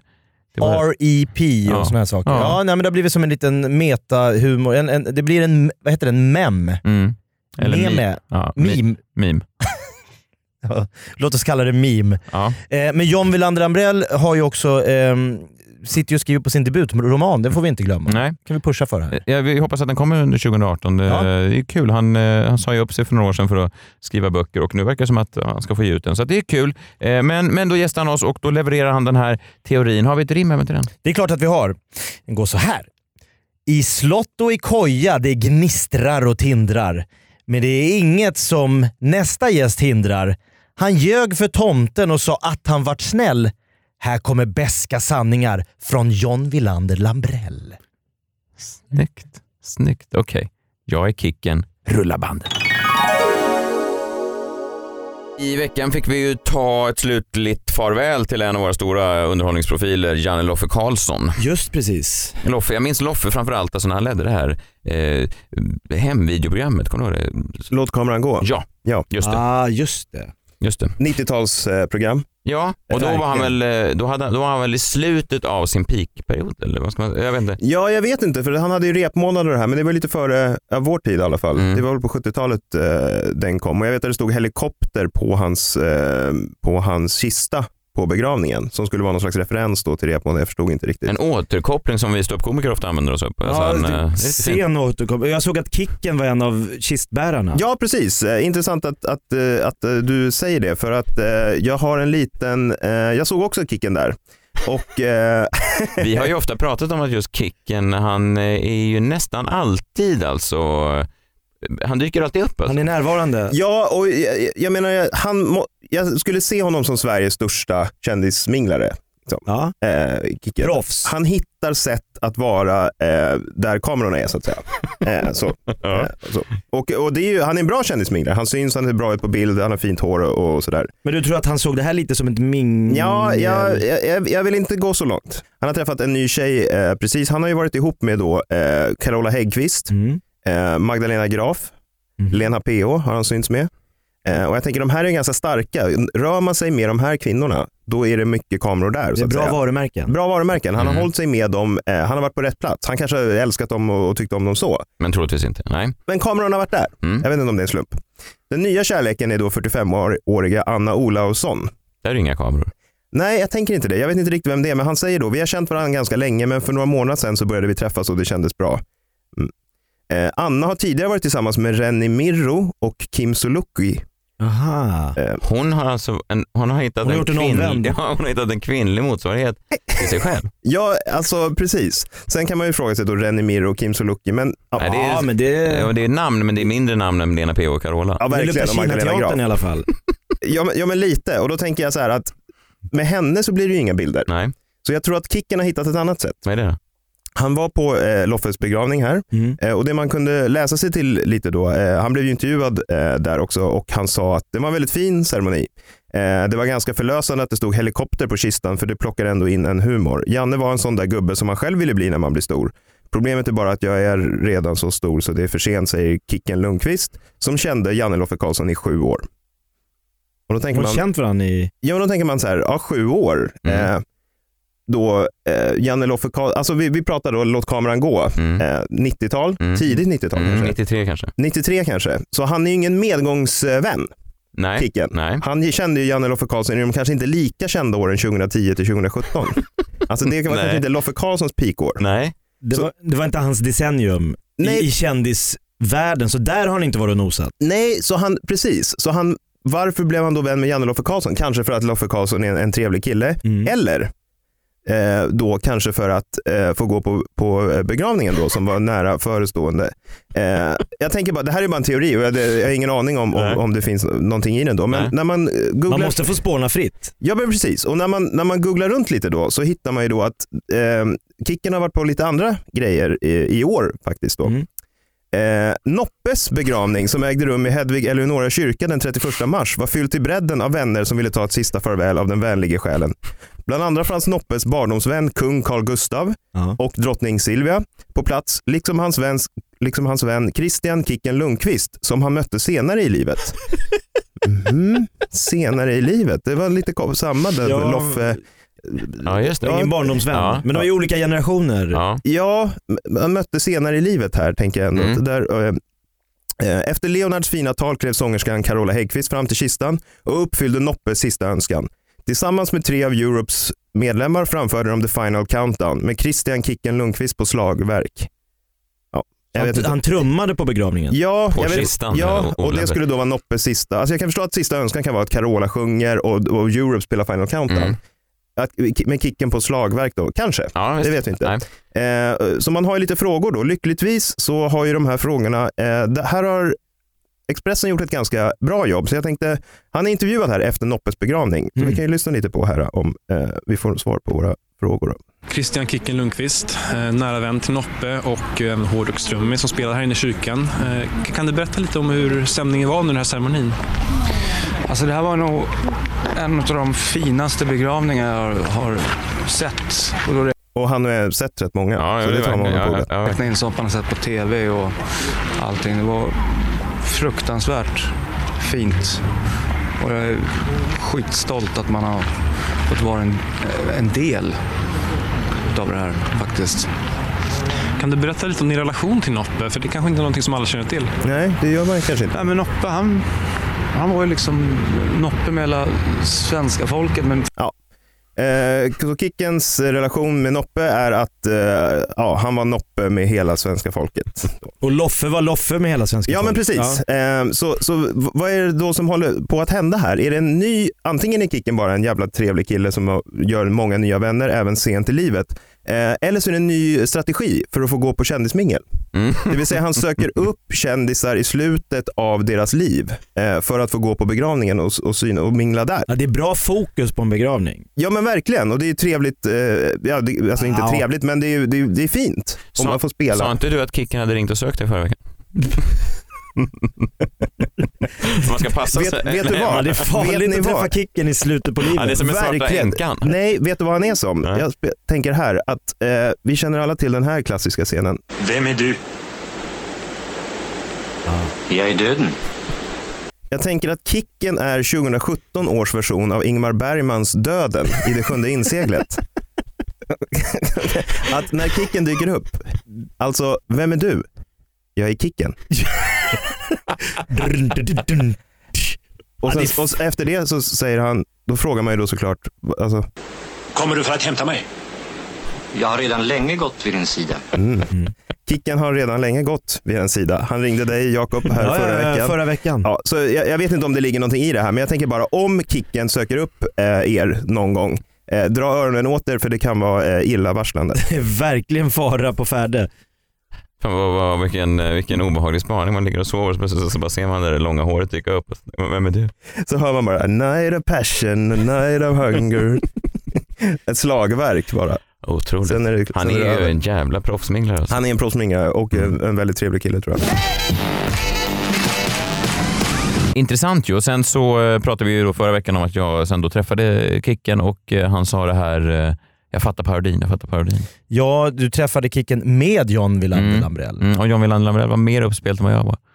Jag, jag, jag tror att han känner mindre skam inför att... Men det är ändå hans spaning. Egentligen Ja. borde du inte känna någonting. Nej, jag vet. Sekundärskam. Ja, du tar på dig skammen. Ja. Det är ingen skam. Det är Nej. ju en, ma- man hör ju här att han har en tes Mm. som kanske inte har bäring i alla fall, men den, den har ju någonting. Den har definitivt någonting. Det är spännande, men jag måste säga att jag uppskattar Kicken också. Jag vill bara inte att han ska ta för mycket bilder med just mig. Fast han, det är inte så, alltså I mitt fall är det ingen risk, för det kommer inte bli någon kändisbegravning. Jag kommer göra kanske en, du kanske, vill du komma? Eller? Jag vill helst att Kicken ska slippa vara kistbärare för många gånger per år. Ja, det, För det måste ta på en. mm, det kan jag tänka mig. Fast man får schyssta bilder också, så det är en Ja, avvägning. Allt har plus och minus. Ehm, under året så dansade jag framgångsrikt ska vi väl säga, eller vissa hävdar det, ja, i, i det här tv-programmet Let's Dance. Och eh, då blev jag eh, god vän med eh, en man som jag först trodde att jag skulle avsky. Känd från Paradise Hotel, känd från Melodifestivalen. Samir Badran Junior. Son, En man du hade son till. Den stora Samir Badran Senior. Ja, och en man som du hade haft som material på, i ditt stand-up. Alltså du har ju ståuppat om Samir. Mm. Så, som ett skräckexempel på människor som gör vad som helst för att bli känd. Jag väl använt honom i alla fall som ett tecken på Tidens, tand. Ja, ja, visst. Ja, men han var ju eh, trevlig och eh, lite svår att ha att göra med. Alltså lite svår att så här, till exempel om man vill bjuda in honom hit så är det lite som att man säger så här, kan du komma? Absolut, jag kan komma när som helst. Han pratar inte så här va? Men, Nej, men men han- han, han, det är svårt att... Han hade någon form av ass- assistent med sig. Ja, man fick gå via hans assistent. Ja, såklart. Ja. Vilket är intressant, man kan boka Schyffert direkt, man kan boka Schulman direkt. Samir som måste jag prata med en assistent. Ja. Måste du gå en massa varv och fax. Ja. Ja. Men till slut kom han hit. Eh, Det var ju kul när jag, eh, för att eh, han var redan lite sen när han kom då och sen så sa han så här, "Jag- jag ska äta lunch. Eh, ring mig när jag är klar. Ja, eller kan vi banda när vi käkar? Ja, Han tog det som att du tog med en, liksom en, en bandspelare, playrec, och så sitter vi och spånar kring en, en, en lättare lunch. Ja, men just eh, också just eh, meningen ring mig när jag är klar. Alltså, vi har ingen aning. jag, bara, jag, jag vet ju inte exakt när du har ätit upp din lunch. Ja, du tänker så. Ja. Alternativet Samir är att vi kör nu och så äter du efter. Nej, det var ju inte att han satt ju åt sen. Ja, jag vet. Ja. Så det blev en och en halv timme försenat. Ja, och så sa jag, men vi gör så i alla fall. Jag ringer inte dig, det är lättare att du ringer mig när du ätit upp. Så kan vi också göra. Så kan vi göra. Jag känner att min del, fan vad dålig jag är på dialekter. Ja, kul. Eh, har vi ett, ett inledande rim för eh, den här tillbakablicken? Yes. Vi hoppas att du med värme minns detta år och inte sett spöken som Samir Badram junior. Den var inte bäst hittills. Nej. Nej. Men man kan tänka sig en sån kille. Han eh, lever, eh, det går snabbt, det händer mycket. Mycket selfies, mycket groupies, mycket sådana mingel med Viktor Frisk. Men också ett och annat spöke som han har fått syn på. Min underbara son Douglas, 10 Ja. Mm. år, skön kille. Eh, spelar fotboll, tränar lite kampsport, eh, kör lite Instagram, lite YouTube. Han är en härlig, härlig kille, livsglad. Han har helt plötsligt inte längre vågat vara ensam på nedervåningen eller övervåningen där vi bor. Okej. Det har aldrig varit något problem tidigare. Han har varit rätt soft. Men helt plötsligt säger han så här, var ska du? Jag bara gå upp och, ja, jag, jag följer med. Jag bara, Vadå följer? Vi sitter och kollar på TV, det är, det är hockeyfinal i VM liksom. Varför ska du följa med? Nej, nej, nej, nej, nej, jag följer med, jag följer med. Och då visar det sig att han har ju blivit skitmörkrädd. För han har då följt med Jockiboi på olika spökjakter. Ja. Och jag tänkte vi skulle höra på ett litet inslag här när Jockiboi är på den senaste spökjakten. Så. Och sen när du kommer i närheten utav något paranormalt så kommer den här gå upp. Ja. Och det är väldigt ovanligt att den går upp till rött, så går den upp till rött så säg till direkt för då har vi någonting på spåren. Ofta Ja. så brukar det bara vara lite så här. Ja, okej. Hallå jag kommer dö om den här rör på sig. Jag kommer ju för fan tappa den. Och sen har vi den här, den här är riktigt otäck. Den här kommer vi sätta ner Ja. och så drar man upp som en antenn. Och rör sig någonting i närheten här så kommer den här börja blinka och låta. Nej men jag, men, alltså, jag, jag, men, alltså, jag skulle inte klara av om den här lyser rött och jag går in i en skog där det inte finns någon elektricitet. Åh oh, jävlar! Där ploppar den till lite. Nu börjar Samir... Hey. Hallå! Wow! Hallå! Wow, wow, wow, wow, wow, wow! Den är så rött! Hallå! Min är Hallå! Alltså shit! Titta! Hej mannen! Vad är det som pågår? Ja men nu ska vi kunna förklara det här alltså, för det här är alltså en eh, YouTube-film som heter Spökjakten Barnmördarkorset. Det här är det Douglas har sett och så hade han sett någon annan spökjakt när Jockiboi och Jonna var på någon herrgård. Och då hade de också, ja, det hade hänt massa märkliga onaturliga saker. Mm. Och det de har med sig då, Jockiboi, det är något team Mm. som har med sig någon sån Ghostbuster-utrustning med olika sändare och teknisk utrustning. Och ni går runt i totalt bäckmörker Yes. I ett område där några barn har dött Ja, några för hundra år sedan. mördade, ja. Blivit mördade. Ja. Okej, Samir, nu får du förklara. Vad är det Douglas har upplevt här? Ja, eh, så här, jag eh, blev tillfrågad att eh, hänga med för det var tydligen, jag hade, var- jag hade joinat ett YouTube-klipp innan och så var det folk som hade frågat av Jockibois fans om jag kunde hänga med på eh, någon spökgrej. Jag tänkte whatever, jag tror inte riktigt på sånt här, trodde jag. Så eh, jag... Du, du träffar upp det här teamet, ni åker ut i den här skogen. N- Vad har du fått förklarat för att ni ska göra det? Nej men, men grejen det är, ett, eh, det är en, eh, en tjej som bodde där tidigare i, i, på det här stället, Bar- Barnmördarkorset. Det finns en så här, typ ett kors där det står typ ja, Anna-Lisa 1879, så är det hennes husgrund där. Den är kvar fortfarande men det är borta, huset är borta liksom. Mm. Mitt Och så- ute i mitt fucking ute nowhere. åt helvete, någonstans mitt ingenstans. Det jag, vet inte, jag vet inte hur folk ens har hittat det. Men whatever. Och där är det, eh, där spökar ordentligt tydligen. Mitt på den här platsen. Eh, och hon hängde upp. Ja, men, eh, eh, enligt historien så, eh, typ, så, hängde, så blev hon mördad och, och jag vet inte vad. Och, Men barnen eh, blev väl också dödade, Exakt, och, och barnen blev upphängda i trädet och jag tror det var typ någon man eller någonting som hade hängt upp dem, hängt barnen i det där trädet. Och, det där, där, Och nu hemsöker barnen den här platsen. Ingen aning om vem det är men whatever. Men vad upplevde du på riktigt? Vad, vad hände faktiskt? Eh, ja men grejen var att eh, Jocke, det finns en kamera som de hade med sig, eh, de här spökjägarna, där eh, om man sätter dem mot, eh, alltså i ett, i ett mörkt rum Eh, och så, så går du förbi exempelvis. Då, då på, den här, på en, en skärm visas eh, din kropp upp i, i form av en streckgubbe. Så du kan röra dig som en streckgubbe i, det där, i, i den här grejen. Som någon form av värmesökarkamera? Pre- Ungefär, ungefär.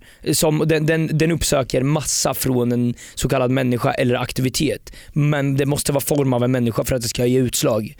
Eh, så vi satte den här mot trädet eh, och helt plötsligt under ja, runt klockan 12 halv ett på natten så bam så, bunk- eh, så kommer det upp en, ett barn, en, en liten streckgubbe i form av ett barn i, i den där kameran i trädet som hänger i trädet. Det är så äckligt så jag höll på, jag, jag höll på, jag höll på att svimma alltså. Eh, och, och då Jocke han vill ju spela... upp ett, ett barn? Alltså, den här kameran riktades mot trädet. Ja. Du kollar på och displayen. Och så finns det en display där, eh, där, där det liksom, eh, om, om, man går, om, om, om eh, du ställer dig framför Mm. den här kameran då, så som sagt, då, blir det, då, då kommer det upp en streckgubbe Mhm. på den där grejen som är formad som dig. Ja. Och då kan du röra dig och så rör sig streckgubben. Fattar du? Som en MTV-video. Ungefär. Jag vet inte hur man ska förklara Nej, nej, riktigt. okej, det är svårt nej. att förklara, man måste se en bild på det. Ja, jag tror det också. Ja, men, eh, men eh, i alla fall. Och så, så ställde sig Jocke eh, framför den här kameran när vi såg det där barnet som hängde i trädet i alltså displayen. Och så tar han på barnet. Alltså i displayen. Alltså han, han, liksom, Han alltså, går där den han- är, där den ser ut att vara. Precis, precis. Det är jättesvårt att förklara. Mm. Och helt plötsligt så i skärmen ser man att det ställer sig ett barn bredvid honom. I den där skärmen. Det Och här- kommer ett nytt barn, ett till nytt barn. barn. Ett till barn. Som ställer sig bredvid Jocke. det här, Jag, jag fick jag- lite rysningar nu i jag, kroppen, ly- ja, men lyssna, jag jag, måste, jag, ska berätta en grej eh, som hände efter. Det är det som är det äckliga i det här. Eh, jag som sagt var väldigt, lite skeptisk till, hela, eh, eh, till såna här grejer innan. Men när jag kom hem så tänkte jag fan, jag känner fortfarande ett brutalt obehag i min kropp. Så jag, jag gick in på internet och sökte på medium. Och så fick jag fram någon eh, Anna-Greta eller whatever. Vad fan hon Du kände du behövde prata med Ja men ett medium. Alltså jag, jag, var, jag var i chock. Alltså jag tänkte vad fan, det, det, det, här, var inte, det här var inte behagligt. Alltså, den här Du kunde ha ringt mig istället. Ja men lyssna nu, när jag ringde upp henne, det är det här som är det sjuka. Då svarar hon med, åh herregud. Jag bara va? Ja, så här, jag bara, ah, mitt namn är Samir Badran bla bla. Eh, jag, eh, ja. Hon bara, jag vet vad du har gjort. Jag bara, va? Va? Vad har jag gjort? Du har knullat i tv? Nej, det Ja, du har nej, knullat i nej, TV. nej, så. Nej, hon sa, hon sa, eh, eller så berättade hon hela den här historien för mig. Hon bara, Innan du hann säga Innan jag säger han inte någonting. svarade i telefonen, innan hon sa åh herregud. Och jag ringde bara upp ett random medium som skulle tydligen vara bra. Alltså som det stod på internet. Men, men, eh, ja, men så du, du går hem, obehag, googlar medium, Ja. får ett nummer. Ja, Direkt när du ringer upp. Ja, så säger du, "Åh, herregud." Ja, Så innan du ungefär, har sagt- ungefär. Ja, just det. Så Ja, hon är jag- mitt i herregud redan när du trycker på, alltså när hon svarar. hon, hon svarar med Så herregud. herregud. Ja, och hon bara, Du har du- hört tjejer skrika gud förut men under andra sammanhang. Men det här är inte det skriket. Nej, det här var inte samma. Hur som helst, hon sa du har, du har fått, eh, eh, du har blivit, eh, eh, vad fan var det hon sa typ? Ta, eh, du har, fått grejer, du har fått grejer med dig, jag ser en man bredvid dig. Men och du har gud, fått, obehagligt, vad är det ja, här? och du har, du har varit i en, en skog, besökt eh, en eh, bla bla, eh, en tjej som sägs ha blivit, eh, som hängt upp sina barn men det är inte tjejen som har gjort det utan det är mannen. Det är hon som rev er i nacken. Jag bara, varför, hur fan vet du det här? Jag har inte ens börjat prata.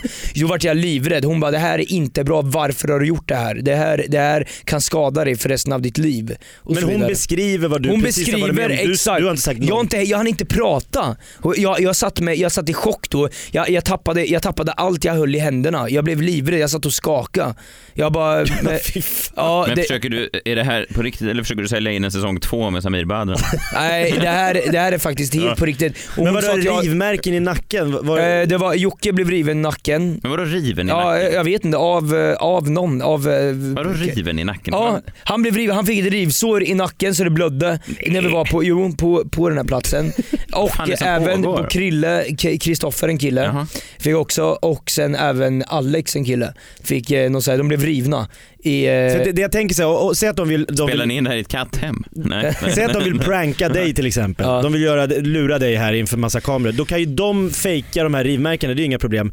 Men, men du står ju och ser Jockiboi och du ser ju hur de här personerna går Ja. fram till honom. Ja. Hade du där kunnat syna bluffen på något sätt? Ja alltså men, men det, det, helt ärligt, jag är 110% på att det inte var någon bluff. Hade det, hade, det här mediumet hade de ingenting med att göra och hon visste precis Jockiboi allting. gav inte ett nummer, ring om du nej, vill prata nej, nej, med jag någon. gick in och sökte själv. Och Jonna säger Hallå!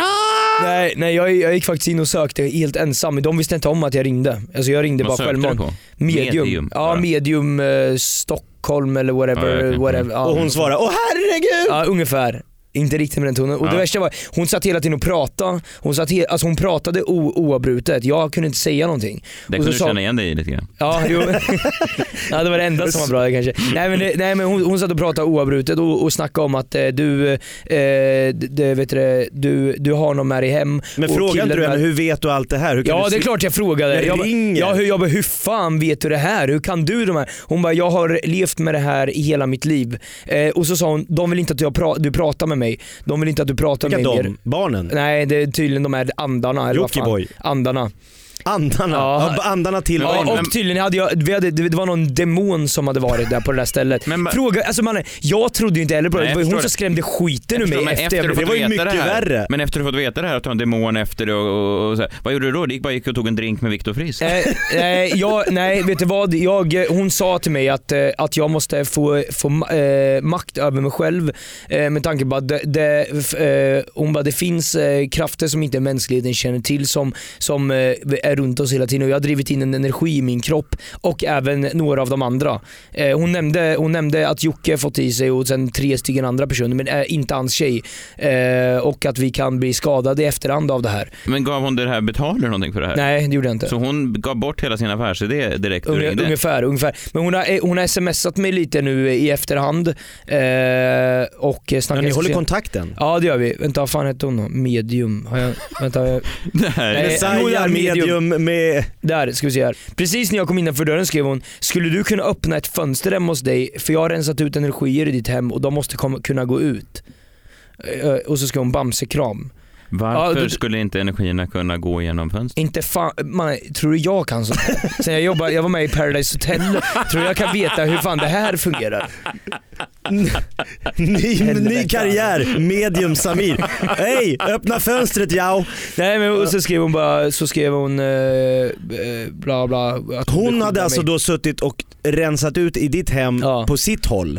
Och nu behövde du vädra. Ja, Du, hon, hon fick ut energierna till en viss till fönstren, men just att få upp fönstret kunde hon inte göra på avstånd. Nej det kunde hon tydligen nej, inte göra. Nej, nej, Nej. men, eh, men eh, så fort så Otur, men den här historien tycker jag har växt till, eh, vilken jävla spännande historia. Ja, men lite- kan det smitta av sig? Har, Ja. har, har vi fått demoner? Nej men det, det, det, Det kan, det kan, smittat. hon sa det kan dras till andra människor. Ja, Ja. då hoppas jag dras till Jakob för att jag har barn. Och, nej, det har du också för sig. Men... Nej men det, var ju, det, det här är ju fiasko för det, hela min idé med att jag tog upp den här Ja. grejen var ju med att Douglas nu har blivit mörkrädd efter att ha sett det här. Så Nämn tänkte inte jag, det här. Nu skulle Samir då här gå ut och säga att det var bara skoj, vi gjorde en rolig video och grabben, det finns inga farliga, det finns inga demoner, det finns inget som kan riva dig i nacken, det finns inga barn som hemsöker dig. Nu är det sju resor värre. Ja, nej, men det här, det är på riktigt. Det, den här upplevelsen var den äckligaste jag varit med om i mitt liv. Du hade inte med på, på några mer sådana här? De frågade mig och jag sa nej, aldrig igen. aldrig i livet. Men det här mediet då? Det- Ja, hon sa till mig, hon bara du ger fan i och, ja, inte, hon svor Nej. inte men hon sa du, går, du gör aldrig mer om där.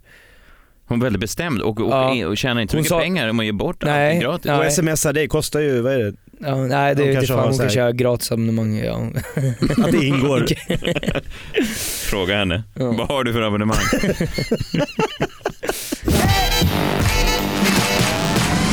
Jag förstår fortfarande inte när jag hör det där om han är superslipad, ett superslipat PR-geni som marknadsför sin, sin vän Jockibois kanal. Eller om Ja. han... Förstår du vad jag menar? Blev vi, blev vi lurade här? Var det här ett... ett, ett Ja men hela den där grejen med att han ringde upp henne efteråt, det känns ju som en plantering. Att det är skitbra story att ha att han blev rädd, hade mardrömmar, ringer någon och säger “Vad har du gjort?” Alltså hela den var ju helt fantastisk. ja, men jag menar, skulle han kunna... Är han För fysiskt... Jo- Jockibois... Nej men är han fysiskt... mm, Alltså kan Nej, han det är ju, fysiskt... vi borde sett igenom det. Jag tycker det. Men det finns ju ingenting värre än när man tycker sig stå lite över någon nej, nej, nej. eh, På, på ett visst plan Och han sen, så- efteråt, och sen efteråt lurar sig. Alltså, gick du på den? Ja, exakt. Fakturera Jockiboi. jag vet inte. Vad här det- blev den ju, det växte ju. Man, ja. Även om Freakshow har haft ett väldigt bra år, vi har um, tjänat, eh, ja, inte kanske pengar direkt på, på den här podcasten, men vi har i alla fall fått, eh, ja, det har varit några Folkets kärlek. Ja, kärlek och kärlek, men vissa har sagt att, det varit, att de har haft kul någon gång. Ja. Sådär. Fått Eh, likes. Det har varit några likes. likes. Inte jättemånga, men det har varit, Nej. ja, ja, ja, men det har varit kul. Jag tycker att det har varit Skitkul. Ja, det har varit framgångsrikt, gång, men inte lika framgångsrikt som för familjen Schulman som fortsätter sitt segertåg genom Sverige. De har haft, eh, det har varit så oerhört mycket, men kanske pikade de någon gång i våras när de lanserade sin egen medicin. Ja, det måste man ändå säga. Eller i alla fall fick de mest eh, uppmärksamhet i alla typer av medier då. Ja, även här i Freakshow så pratar vi om det. Det är ändå man har nått någon slags nivå när man bara, här är, tänk dig att du skulle släppa ett Ökvist-piller. Ja, det är faktiskt starkt. Om du tar det här pillret så kommer du bli precis som mig, Jakob Ökvist. Hela ditt skitliv kan vända på... Men att, att folk då bara, Skärp dig. De rusar som man ur huset, eller kvinna ur huset då i det här fallet, och bara herrejävlar, jag vill också bli som Jakob. Ja men det är klart, jag, jag kommer ihåg såna här cowboy och indianfilmer när det kom någon sån här droska till byn så var det någon sån här långskäggig man som hade med sig någon mirakelmedicin som skulle hjälpa mot allt. Och sen i slutscenerna jagades alltid den här snubben ut ur byn för folk hade liksom genomskådat bluffen. Den vibben fick man lite. Mm. Men den skulle ju hjälpa mot precis allt den här medicinen. Ja, men den var, den var, det, var alltså, det var lite ospecifikt också, men det var, det var någonting för ett hälsorikt, framgångsrikt liv som kvinna. Framförallt för kvinnor var det va? Ja. 100% för kvinnor. Ja, kvinnor. Du kunde tänka dig att ta den här sa du? Jag sa att jag skulle gärna ta den, alltså, för om jag hade kunnat få en del av det här glowet. Ja, såklart. Ja. Har vi ett rim för det här? Man är väl dum om man inte chansar på en sån här grej, Det tror jag. Mediciner ska man chansa mer på. Här kommer den. när livet är skit och allting är kass. När bajset är löst när du sitter på dass. Du är hatad på jobbet och barnen vill ej se dig. Var gång du vill ligga skriker partnern nej. Men lugn, nu kan du bli lycklig och fin. Köp en burk av Hanna och Amandas mirakelmedicin. Tabletten Hers, succéprodukt. Jag tycker att ni ska trycka i er ganska många tabletter på en gång av det här. Om ni vill bli riktigt framgångsrika. Vi tar och lyssnar på hur det lät. Vi hade Kristina Nordhager och Maja Herngren i studion. Två kvinnor, två starka kvinnor som inte har provat tabletterna och det märktes kan jag säga. Det märktes Herregud, verkligen. De hade inget, inget liv alls. No glow. Nej. Jag vet inte om ni har eh, tänkt på det eh, kanske under den här senaste veckan. Du Jakob, direkt när jag kom in här i studion så sa du att eh, du verkar lite extra fantastisk idag. Eh, ja, men det var väl bara en Ja, du hälsningsfras. Ja, ja, men du kanske inte sa det, men ibland behöver man inte säga just Nej, orden. Utan du, du man- kände att jag tyckte så? Ja. Okej. Kristina, du är, vi bor ihop och du har ju varit lite så hela veckan att du har sagt så här, vad är det med dig älskling? Du, det, det är någonting i din hy som skimrar lite extra. Du har lite extra lyster i den här, ögonen tindrar. Jaså, har jag sagt det? Ja men du sa, Ja. du är så Okej. fantastisk. Mm. Jag har aldrig varit så fantastisk förut som jag har varit den här veckan. Så är det. Och då sa jag, nej tacka inte mig. Jag är samma cyniska skitstövel som vanligt. Tacka tabletterna Hers. Va? Är det något nytt insponsrat? Nej, nej, men jag har ju den här veckan då, sen vi spelade in förra helgen, så har jag börjat gå på systrarna Schulmans nya tabletter Hers för den aktivt medvetna kvinnan. Hers. Yes. Ja. Har du börjat tugga tabletter? Ja, för den aktiva medvetna kvinnan. Och jag tar, för att Amanda eh, Schulman då, som är en av eh, pro- pro- producenterna bakom den här tabletten, hon säger att man ska ta bara en tablett på morgonen Mm. och en tablett på kvällen för att man ska kunna fortsätta vara eh, fantastisk. Så det räcker med en tablett på morgonen Ja. och en tablett före läggdags Ja. så är du fantastisk hela, veckan. Ja, alltså man orkar fortsätta vara fantastisk. Om Som- du är kvinna. Ja, alltså men det funkar även på män. Det är det som är fantastiskt. Ja, det är det som är fantastiskt. Mm. Har ni hängt med i den här debatten? För jag Ja, jag läste om det här. I veckan så har det hänt ganska mycket grejer. Mm. Det har ju varit eh, sådana som har eh, varit ute och kritiserat det här. Ni känner till Hanna Amanda? Ja. Sveriges mest framgångsrika affärskvinnor. Ja, Genom och alla tider tror jag. Så snygga. Ja men verkligen. Strunt samma. De har som er också en podd vill jag fli- flika in. Har, men har, de gjort, har de gjort mer än ett avsnitt? Jag har inte räknat men de Loser. kämpar på men de, går, de har nu gått ut i tablettbranschen istället. De har gått ut alltså de har ju, eh, jag, har, jag har jobbat lite med dem tidigare och de är ju alltså otroligt, om jag tycker att jag har driv när jag går upp på morgonen och äter lite yoghurt och sen sitter och googlar mig själv. Om man tycker att det är driv, Mm. då ska ni höra vad de här gör. Alltså det är, finns ingen hejd på dem. De säljer saker, de skriver böcker, de poddar, allting. De har till och med en sak som de kallar Things We Love-boxen. Förstår ni? Things We Love. kan någon box. översätta? Saker vi älskar. Boxen. Boxen. Där de stoppar ner saker som de, De älskar. älskar. Och andra människor, mest kvinnor tror jag, köper den här boxen. Bara på den premissen att det är saker som de älskar. Förstår ni? Det finns ingen annan expert som går ut och säger så här, vad är det i boxen? Nej, nej, nej. Det är Hanna och Amanda som älskar saker i boxen. Men köparen tänker, älskar de det, Ja, ja, ja. älskar jag ja, det. exakt. Och det där, det där är ju fantastiskt. Du skämt. Ja, men så funkar det. Men det fattar jag. Jag skulle gå på det också. Skulle du köpa en Things We. Love-boxen? Ja, alltså det är väl sex, praktiskt. Det är väl ungefär som folk som går och, och, tittar på en kändis. Vad har, vad har han på sig? Perfekt, jag vill ha exakt det. Vad har Messiah Hallberg på sig när han dansar på fredagar? Men det är det jag där tänker. ska jag vad skulle, för jag tänker om jag skulle ha en Things I Love-box. om jag lanserar den här nu. Vad älskar jag mest i livet? Jag skulle stoppa ner en stor dunkudde. Ja. Skulle behöva en stor låda, för jag älskar att sova. En stor. Pepparkakor älskar du. Ja det gör du. Det har du i flingor, eller Ja. i fil. Ja, det har jag. Varje Ja. morgon. Ja. Kudde och pepparkakor, smuligt. Ja. Mm. Kudde, pepparkakor, is tycker jag om Jag också. skulle precis säga is. Ja. Till vad? Stora iskulor. Jag tycker liksom. jättemycket om is. Ja, men till vad? Man kan göra gin och tonic för stora isbitar. Is, kudde, pepparkakor. Skulle du köpa den? Things, I love. I love. Ja, men, du, jag vet ju inte att det är det du stoppar i för du kan ju ha en ny känsla veckan efter, eller hur? Eller? Nej, han har samma. Det hade alltid varit samma. Nej men jag tänker bara så förstår ni, så det här är då affärs... Och, och, men det som har hänt nu, som alltid händer i Sverige när någon blir framgångsrik, vad händer då? Vilka dyker upp då? Patriarkatet. Nej, ja, ja jo, det också. Men, men, Marknaden. Men hatarna. Aha. De som Jante, de som är avundsjuka. När det går bra. När Hanna Amanda bara vill lansera ett litet piller. Då har det då på, i veckan här i, på sidan Politism som är en riktig sån, eh, alltså riktig sån Jante. Rätt ska vara rätt. Rätt ska vara rätt. Ingen ska ha bättre än någon annan. Jävla trist. Och då har, Det någon, jag är bra. då har någon kvinna som heter Sara Martinsson jag vet inte vem det är, men hon är avundsjuk såklart. Jag tror inte hon har en podcast exempelvis. Alltså jag tror inte hon är gift med någon i familjen Hon sitter bara och är sur och i, eh, avundsjuk. Ja, hon har skrivit då att det här är ju liksom, det här är ju inte, alltså det här är ju någon slags bluff påstår hon. Alltså att de Och säljer, hur vet hon det då? nej hon har ju då träffat Hon tydligen har inte sett Messiahs lyster efter bara en vecka med Nej, de här nej hon, vet inte, vad Hers. hon, hon vet inte vad hon pratar om. Eh, hon har ju- okej hon har pratat med någon slags doktor. Eh, nej men, alltså, men ärligt talat, doktorer. På Kry då eller? Nej men vad säger de? Landstingsdoktor. Nej men vad, ärligt talat, någon, någon professor i, i, i alltså på riktigt. Vad, vad säger alltså, Vad kostar en professur? Nej men verkligen nu för tiden. De säger vad som helst. Så att jag, jag tror Men, inte och det- både den här professorn och den här läkaren säger att den här tabletten är typ sockerpiller. Det här är verkningslöst. De säger, eh, det finns en nutritionist som säger att man behöver inte äta det här. man behöver Nej, inte. det finns en annan professor som säger den här produkten verkar inte vara kontrollerad av Läkemedelsverket och användning kan därför vara kopplad till risk. ja, jo, Men jo. inte kollad den här tabletten. Nej, men visst, nej den är inte kollad. Men, men jag menar, å andra sidan så behöver man, alltså allting man äter behöver man inte, behöver man inte kolla upp. Alltså det är inte som att jag, om jag äter en, en, en muffins, Nej. så är det inte som att jag går till Läkemedelsverket och säger så här, kan ni kolla upp det här? Förstår Det vad är jag menar? bra för Men mig. får jag fråga en sak? Mm. Har de gjort den här tabletten? Alltså är det det, har de sagt så här, jag tycker att det ska finnas en tablett som innehåller den här ingrediensen, det här ämnet och det här. Stoppa ihop det till en tablett tack och kalla den för hers. De har sagt ja. Eller? Jag skulle vilja ha en tablett med bidrottningsgelé, pulveriserad rå kakao och vitamin D. Där har du den. Det är ingredienserna.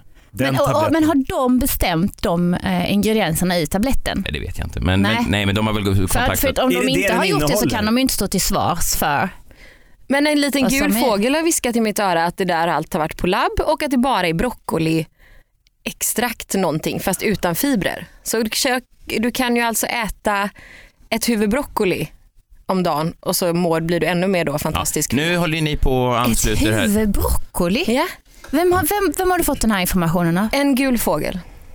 Du ska En äta mycket broccoli, alltså det är broccoli, tugg, det är tuggmotstånd. Och ett kokar man för länge blir det så här mörkgrönt och sekt. Ja det och så gör att- man ju inte. Men ni kanske inte har läst presstexten. Hers är ett lyxigt kosttillskott. Ja. För. Broccoli, ja. Men ärligt talat, hur många kosttillskott finns det inte Du- som är olyxiga? ja alltså vi sluta? bidrottningsgelé. Ja, precis. Bara en sån sak. Mm. Förstår ni?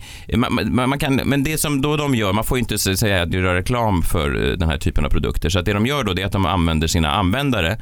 De säger, för att eh, Som testpersoner? Ja, och som även lägger ut det på Instagram till exempel.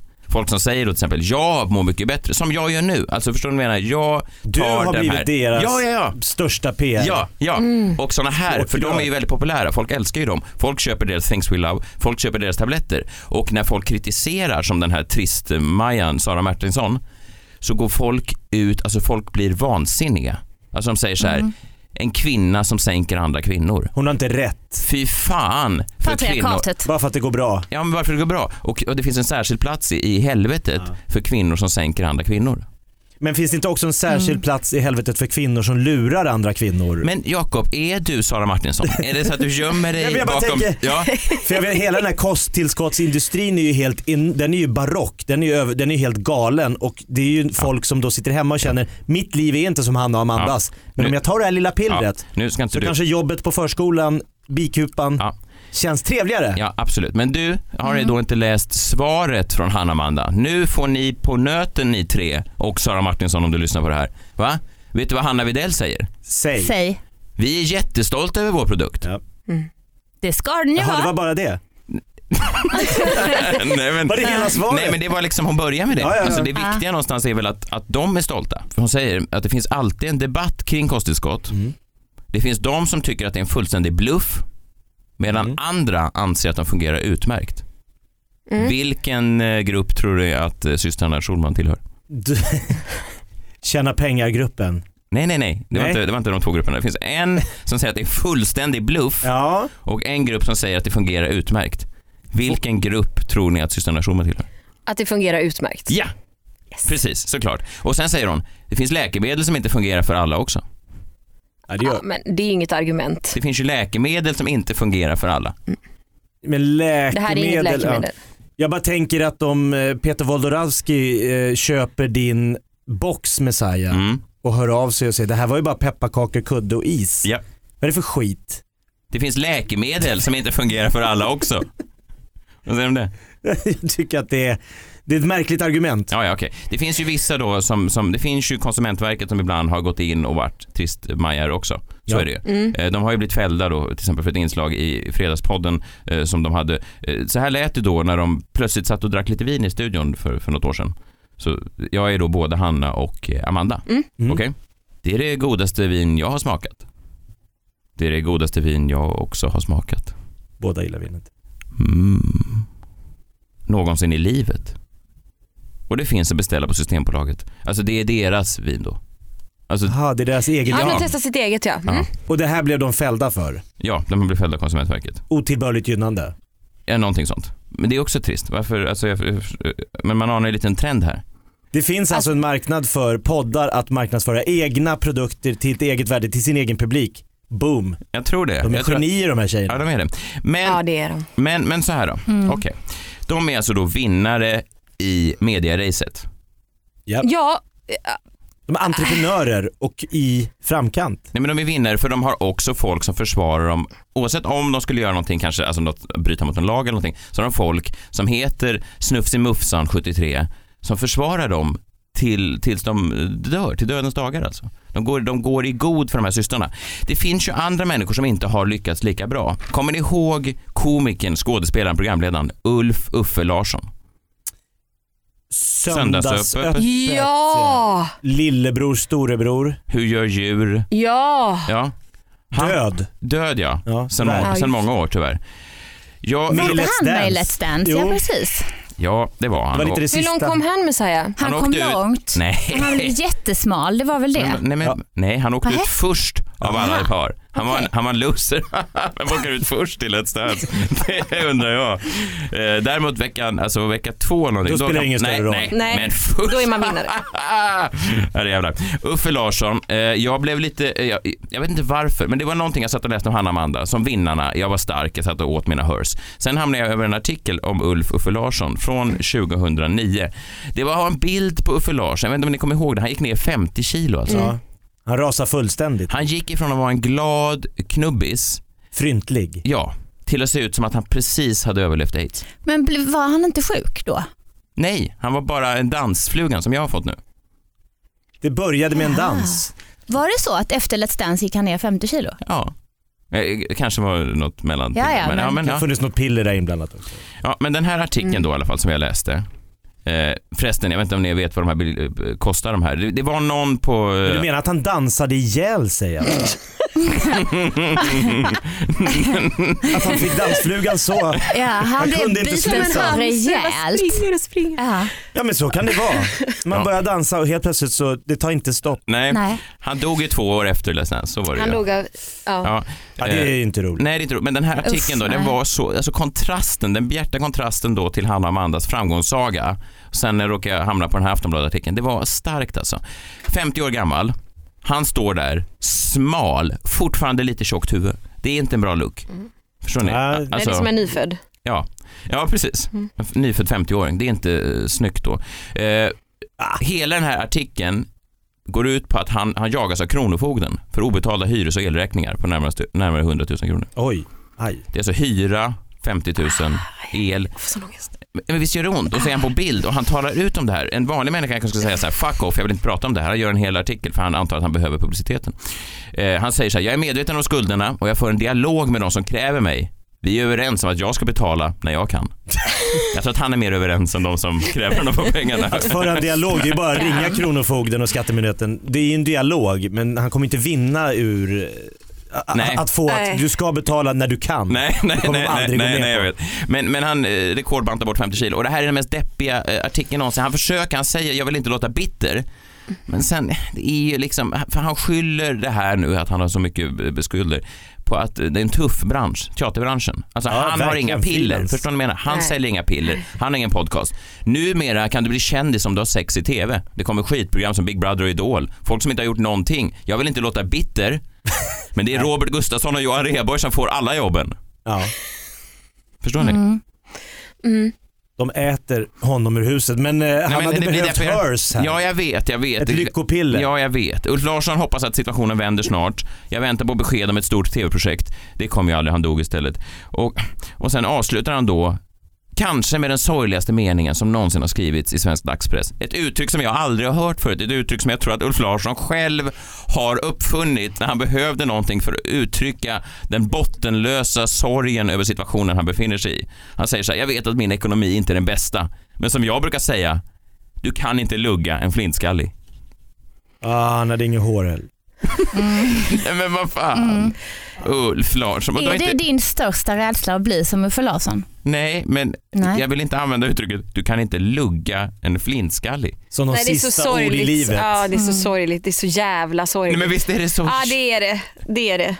Men, men, Det, det är alla fel. Liksom. Inte ens det kan han få vara liksom, stolt eller kunna gå med. men vad menar han? Att, att, att, att han har ingenting så ingen kan komma åt honom Nej, för han har ingenting. Han hade inte ens poddföljare som försvarade honom och stod upp för honom. Och det jag säger då, tänk om Uffe Larsson bara kunde få tag i några hörs, fått lite bukt Ja. på sin hormonella obalans. Tänk om han också kunde varit en aktiv, medveten kvinna. Lys när han klev in i rummet. Undrar han har det i himlen nu alltså? Han har det så bra. Tror du det? Ja. Det finns säkert sms-lån, alltså någon sån version där uppe. Ja, nej, där flödar pengarna fritt. Pengarna i molnen. Mm. Bara ta dem. Det är som en dag på Perfect Day Media. Ja, kashmir, tantblus, siden. Mm, alla pratar långsamt. Ingen stress här. då. Nej då, det är ingen De brådis. pratar väldigt långsamt, gör de. eh, Men det jag försökte säga, det blev inte en lång spaning då, men det, det, det jag vill bara eh, hylla här nu är feminismens framsteg. Alltså, Ja, det var det du ville komma Ta till. ett piller så kanske du lyckas. Kommer ni ihåg förr i tiden när medicinkvinnorna i byn inte togs på allvar bara för att de var kvinnor? Fy fan säger jag, men nu backas medicinkvinnorna upp. Tack Rosa Parks säger jag. Det visste du inte när du satte dig längst fram på bussen för 60 år sedan att det du gjorde då det inte bara var en frigörelse för den svarta kvinnan, det var också 60 år senare en möjlighet för två starka, fantastiska kvinnor att kränga medicin till ensamstående mammor i Borlänge som har sett sig själva i spegeln i många år och muttrat till sig själva. Förtjänar inte jag att vara fantastisk? Jo, det gör du Snusselufsan 73. Det gör du. Ta tablett till. Tack Hanna och Amanda för att jag också kan vara en del av er fantastiska familj. Vad kostar det bara 399 per? Burk. burk. Och då är det två i månaden alltså? Två per dag. Det blir 5000 spänn per år. Jävla business. Det är en ensamstående mamma som är ledsen att hon inte har råd. Ah. Amanda hälsar, vill man inte vara fantastisk så behöver man inte. Är det sant? Ja. Nej. Jag tror de hade hälsat, vi Nej, skickar den en sista, burk. den sista Ja. eh, kan att jag la in bara. När Henrik Schyffert gästade oss i våras så hade ju du Jakob en, en spaning om eh, ja, de här cheferna i pensionsbolaget Allra.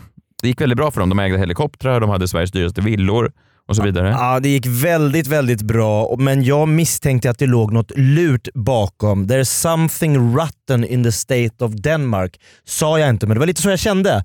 Det är någonting skumt när det går så himla bra för två snubbar som har startat ett litet pensionsbolag från ingenstans. Så jag började misstänka, nej, det här, det här, det finns något här. Och vad gör de idag? Ja, alltså Vad kan- gör de idag? De skakar galler med Ja, det lugnt. Hallberg. Ta det lugnt. Ja, jag ska- hetsar upp ja, mig själv. verkligen. För att jag vet inte om det är just att de sitter inne och skakar galler. Jag tror inte att det gått- ingen Ja, dom har fallit. nej, okej. Din känsla att de skakar galler. Att de här rika asen har fått vad de förtjänar. I min värld slutar boken så. För jag skulle ju skriva en bok om det här. Det är Du bara hoppar alla steg, rättegång och allting. Skaka galler! Sitter du och viskar för dig själv innan du somnar.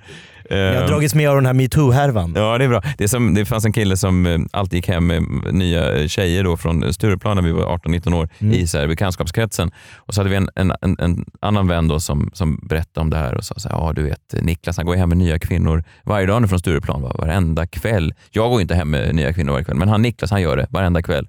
Och så sa vi då, ja okej, okay, schysst. Och då skriker vår vän, men vad fan, hur fan tror du han mår på insidan? Li- lite samma här. Han ville gärna att han skulle må piss. Ja, lite som att När han såg här- han försvann iväg med de här. Det är lite som du med de här andra cheferna, att du i ditt huvud så... Hur mår de på insidan? När de flyger sin helikopter. Ja, men nu, hur mår de på insidan Nej, visst. innanför gallret? Nej visst, nej, de är inte innanför galler. Nej. Men, men, men, Men så här började det nystas upp. Ja, det det var bra. jag som var först. Ja, det var det. Du spanade redan nu och du utnämnde dem lite redan då till årets as. Henrik Schyffert gästade. Vi kan höra hur det lät. Deckarförfattare. Mm. Eh, otroligt enkelt jobb. Jaha. Du skriver en bok om året. Ja. Det, det, det, du skriver om samma person alltid. Du, det räcker med att du hittar en huvudperson. Eh, och Då ska det antingen vara en äldre herre med lite alkoholproblem som har gett upp om samhället, tycker att det mesta är skit, lite dåligt förhållande i bakgrunden. Lite Peter Wahlbeck typ. ja, varför inte Men använda... Peter Wahlbeck löser ett brott, den hade jag läst. Det hade jag också. Och sen har du ju då ung tjej. Bra, duktig, men lite speciell va? Ja, ja det måste, hon måste ju ha några skavanker, annars går det inte att läsa. Annars är det helt ointressant. Asperger eller uh, dyslexi eller något sånt. Ja. Exakt. Och, och, och sen är det bara att sätta henne i nya miljöer varje... Alltså, kolla hur många deckarförfattare vi har som bara spottar ur sig en bok om året. Ja, det är guld. Min bästa vän försöker göra det nu. Är det så? Ja, han sitter i Spanien och försöker skriva, han sa upp sig från ett PR-jobb och försöker sitta och skriva en eh, sån bestseller Jo men för du, får du in den liksom, Ja, börjar visst, det rulla, sen ringer TV4, sen är det någon tysk kanal som ska göra en Men spin-off på är det det här. inte så här med det här, för jag får ofta det här, alltså vad tar du för ett företagsjobb och då tar jag 50 000 kronor för en Mm. timme och då säger folk, gud vilken bra timpeng. Så, här, ja nu är det det. Men de här första sju åren när man gjorde det, fick inte en enda krona. Nej, det tog Och gjorde jävla det. tid. Alltså skriv ett skämt. Ett skämt bara. Ni kan ju det, men alltså man går ut Nej, nej, på stan, visst, så här, skriv ett skämt. Och sen behöver du 150 sådana skämt i en timme. Alltså det man får betalt för är ju, alla, det är som att bli fotbollsproffs. Det är jävligt mysigt när man har blivit det. Men alla de där springa backe med blyväst. Det är inte i lika sp- kul i spöregnet i Haninge från när man är 8 tills man är 18. De där överstegsfintarna, tio- det är inte de det som betalar. åren, det är ju det man får betalt för. Så är det. Och det är det jag menar med Men deckarförfattaren. deckarförfattaren är samma sak. Du ska ha jobbat upp dig mot... Ja det måste, du, det måste du ha gjort och sen så tror jag så här att eh, du, chansen också att det smäller är ju ännu mindre. Det är men jag- jätteliten. Jag vet, inte, Camilla Läckberg, oerhört framgångsrik. Alltså, hennes ex då, Martin Melin, då gör han samma sak. Nu är han deckarförfattare. Ja, men inte oerhört framgångsrik Martin Melin. Eller? Är jag ute och cyklar här? Jag vet inte hur Är han jag tunn säljer. Vi har en är han oerhört framgångsrik? Jag vet inte. En framgångsrik människa, före detta Parlamentet programledaren Hans Rosenfeldt. Ja. Säljer som... s- Jo, ja, men du kan säga fem, men jag kan säga 500 som inte har slagit. Björn Hellberg. Ja, Före detta nu är du uppe på tre. Ja, men du kommer hitta Nu fem. namedroppar du bara författare. Vivica jag- Lärn, Linus Pettersson i Falköping. Ja, nej, inte kommer jag inte Nej, hört. har du hört honom? Jag har aldrig hört. Nej, han, ingen kommer höra om honom. Han har skrivit tre Han- böcker. Alltid också haft en decka, bra Deckar- story, är jätte- knutit ihop. Så, ja. Säljer ingenting. Jag har ju ingen huvudperson men jag har redan hittat skurkarna i den här. De har hittat i den riktiga världen. Jag jobbar lite som eh, Snabba Cash-författaren. Pitchar du din deckarbok för oss? Ja, så Okej. får vi se om ni går in, igång på den här. Heter han Lapidus eller Lapidus? Jag tror man kan säga båda brukar han svara va? Det är som kex och kex, men ingen som vet. Jens Lapidus va? Lapidus? Ja, Nej. jag vet inte. Ja. Tjänar skitbra. Ja, han är härlig och snygg. Ja, riktigt snygg. Och eh, han har ju då tagit faktiska fall som han har, han satt ju som en jävla tingsnotarie ute i Sollentuna och bara samlade material. Han var väl advokat på riktigt? Var han så långt Ja det tror jag. Åh, jag tror han är fortfarande. Ja, nej men min, mina då bad guys, jag har hittat liksom, jag har ingen huvudperson än Nej, nej. men mina bad guys är klara. De kommer från eh, den sanna, verkliga världen. Det är de här två Allra-snubbarna. Har ni hört talas om Allra-skandalen? Ja, bra. Allra är ju någon form av pensionssparsbolag som har, eh, det har gått jävligt dåligt eh, jämfört med index för dem. Men de har klarat sig ganska bra de här killarna. De har alltså gett folk sämre råd än vad man skulle ha gjort om man bara hade stoppat dem i den mest generiska fonden. Hade du bara suttit still i båten och inte valt ett enda pensionsbolag så hade du tjänat betydligt mycket bättre än om du gjorde ett aktivt val och sagt jag ska gå in i Allra. Här, deras index har legat ändå har långt de gjort en jättestor vinst va? Ja, de här killarna. Jag har, då, här är mina två huvudpersoner då som ska ta över. Det är då David Persson Rotman. Det är ett bra namn. Rothman. Rothman. Som en sån där eh, I. Ja, med sån Ja. jävla sig. David Persson Rothman. Och ni ser honom 2018 framför er. Han Ja. äger en Ferrari F12 Berlinetta från 2013. Eh, han har också en BMW X6 årsmodell 2015. Det här imponerar inte på Henrik jättemycket. Men, Nej, men då fortsätter jag. Han har någon bil. Han äger, ett, han äger ett hus med strandtorn på Värmdö med egen brygga och bastu. Och? Det köpte han 2016 förstår för inte. 23 mille. Ja. Det är en turné för Henrik. Eh, han står också skriven på en eh, bostadsrätt på Grev Turegatan på Östermalm. Mm. Det går bra för honom. Det, bolaget går piss, det går bättre för Rothman. Ja. Eller hur? Vad heter hans kollega då? Hans kollega heter Alexander Ernstberger. Ja, det är nästan ännu bättre. Ja. Det är fan ett bra namn. Det är ondskefullt. Han är, han är nyss fyllda 30. Oj då. Eh, Lite gammal. han köpte i november förra året Sveriges dyraste villa med havsutsikt ute på Lidingö. Schysst. Eh, 253 kvadrat. Oj. Eh, egen brygga. 50 mille. Det går åt helvete för bolaget men det går ganska bra för eh, Ernstberger. Ja. Det hör man på hans namn. Han skulle inte kunna sitta i en korvkiosk Ernstberg. Han äger en Porsche 911. Han äger också då en eh, silverfärgad Porsche Panamera Turbo från 2017. Ja, det är frugans. Det är frugan, den har skrivit över på henne. Handlings, åka och shoppa bilen. Han har en helikopter från bolaget Eurocopter. 1999 års modell, så det är inte de här nya Jag tror de fräsiga. håller ganska länge de där, så att det, är, det är nog räknas som ganska nytt i varje fall tror jag. Jag har tittat lite på helikoptrar, ja. det kan ha hänt att jag har googlat en helikopter en gång. Vad ska jag göra nu? Var ska jag lägga? Vad ska jag göra av Mitt liv är så tomt. Helikopter. Nej med E ja, okej. Jag måste ha det. Enligt sajten Flight Radar 24 så kunde man se den här helikoptern mycket förra året mellan Stockholms innerstad, Djurgården och Gärdet. Så han det var kör där bara de tre liten- positionerna som han har då på företaget har den här helikoptern. Men, men de har alltså hittat en lucka i systemet att de kan eh, pum- pumpa ut eh, pengar, även fast det går skit så får de pengar eh, som folk spenderar och det går ner i deras fickor till helikopter och sånt. Försnilla tror jag. Försnilla är ett Jag- jag tror att det är sammanfattande ordet. Ja, för- Ja, det- det, de har ju då, Allra äger 430 miljoner kronor som de förvaltar. Mm. Av dem så gick förra året 170 miljoner till ett annat bolag som de då har en polare som de äger. ägde ja. Var med och delägde, eller Oak. Capital. Så det här känns liksom, det är spännande miljö, finans, Mm. eh, snillen som liksom unga, rika så in i helvete. Inga problem att visa upp det här. Nej, Nej men jag, det, det är bra, bra villains tycker jag. Och as vet man ju. Ja, as. Alltså, men det, alltså, det, jag vill inte eh, svartmåla någon men man, man vet ju att de, jag, jag är har bara inte träffat timmar. de här killarna men jag skulle kunna säga att de är as. jag profilar dem direkt. Som har, Nej, men det är kul när man har så här, så här police profiler. Du vet som ska ta reda på vad tror du det är för typ av människa. Så har de möten i flera veckor så kommer de tillbaka ett ord. As. det är Gärningsmannaprofil. Gärningsmannaprofil. As. Jag stod faktiskt Svin. på riktigt för tre år sedan så var jag konferencier för eh, en gala som hette eh, Entreprenörsgalan. Då var de här, jag, jag, delade ut, jag skakade hand med de här, delade ut ett pris. Tre år sedan. Räkna de var fingrarna. 25-26 Räkna år. fingrarna efteråt kan jag säga. Årets nykomling. På, alltså hyllade av en hel bransch. Äntligen några som liksom... Tjuvgalan. Det är det det är. Tjuv och rackarspel. Tjuv och rackargalan. Årets as. Årets as. Rothman Stående Aschberg. ovation. Jag får se den igen, Rothman. Grattis killar. Fan vad trevligt. Om vi var rädda att tappa höger på eh, publiken tidigt i, så, så nu får man inte ens tjäna pengar längre i det här jävla landet. Nej, men man får inte stjäla. Får man Nej, inte, inte av pensionärer. Nej. Det kan vi väl ändå komma Nej, överens om. nej. Ja. Svin. Eh, Jag jobbar vidare på min eh, deckare. det här skriver sig självt. Grattis. Tack. Tysk TV kommer redan höra av sig. Den där Rothman. Vem ska spela honom? Jag tror att om några år så kommer du vara lika framgångsrik som Martin Melin. Tack. Det där var Freakshow-året i eh, kort form. Det har varit ett jäkla härligt år. Vi hoppas att vi eh, fortsätter lika härligt under 2018. Eh, nyårslöfte, har du det? Eh, jag tror inte på sådana får. Jo, men jag ska träna ännu mer brasiliansk jiu-jitsu.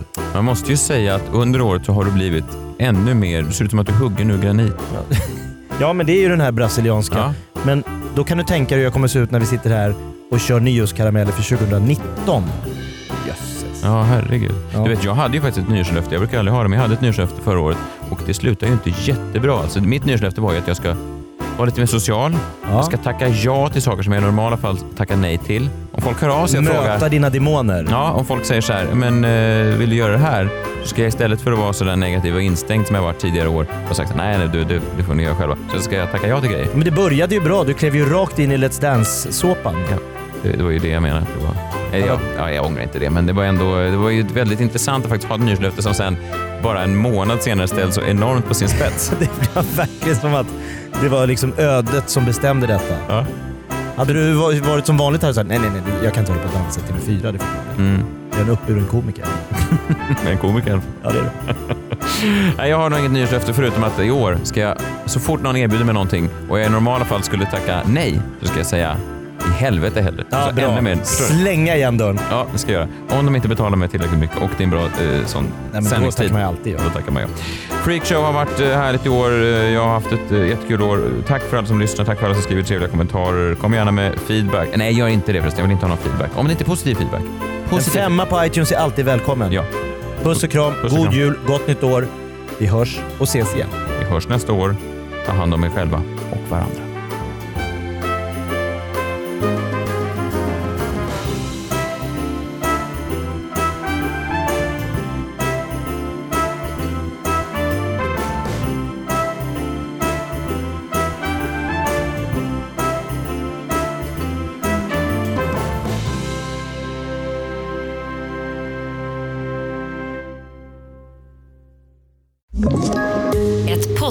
Från Podplay. I fallen jag aldrig glömmer djupdyker Hasse Aro i arbetet bakom några av Sveriges mest uppseendeväckande brottsutredningar. Går vi in med hemlig telefonavlyssning och, och då upplever vi att vi får en total förändring av hans beteende. Vad är det som händer nu? Vem är det som läcker? Och så säger han att jag är kriminell, jag har varit kriminell i hela mitt liv men att mörda ett barn, där går min gräns. Nya säsongen av Fallen jag aldrig glömmer på Podplay.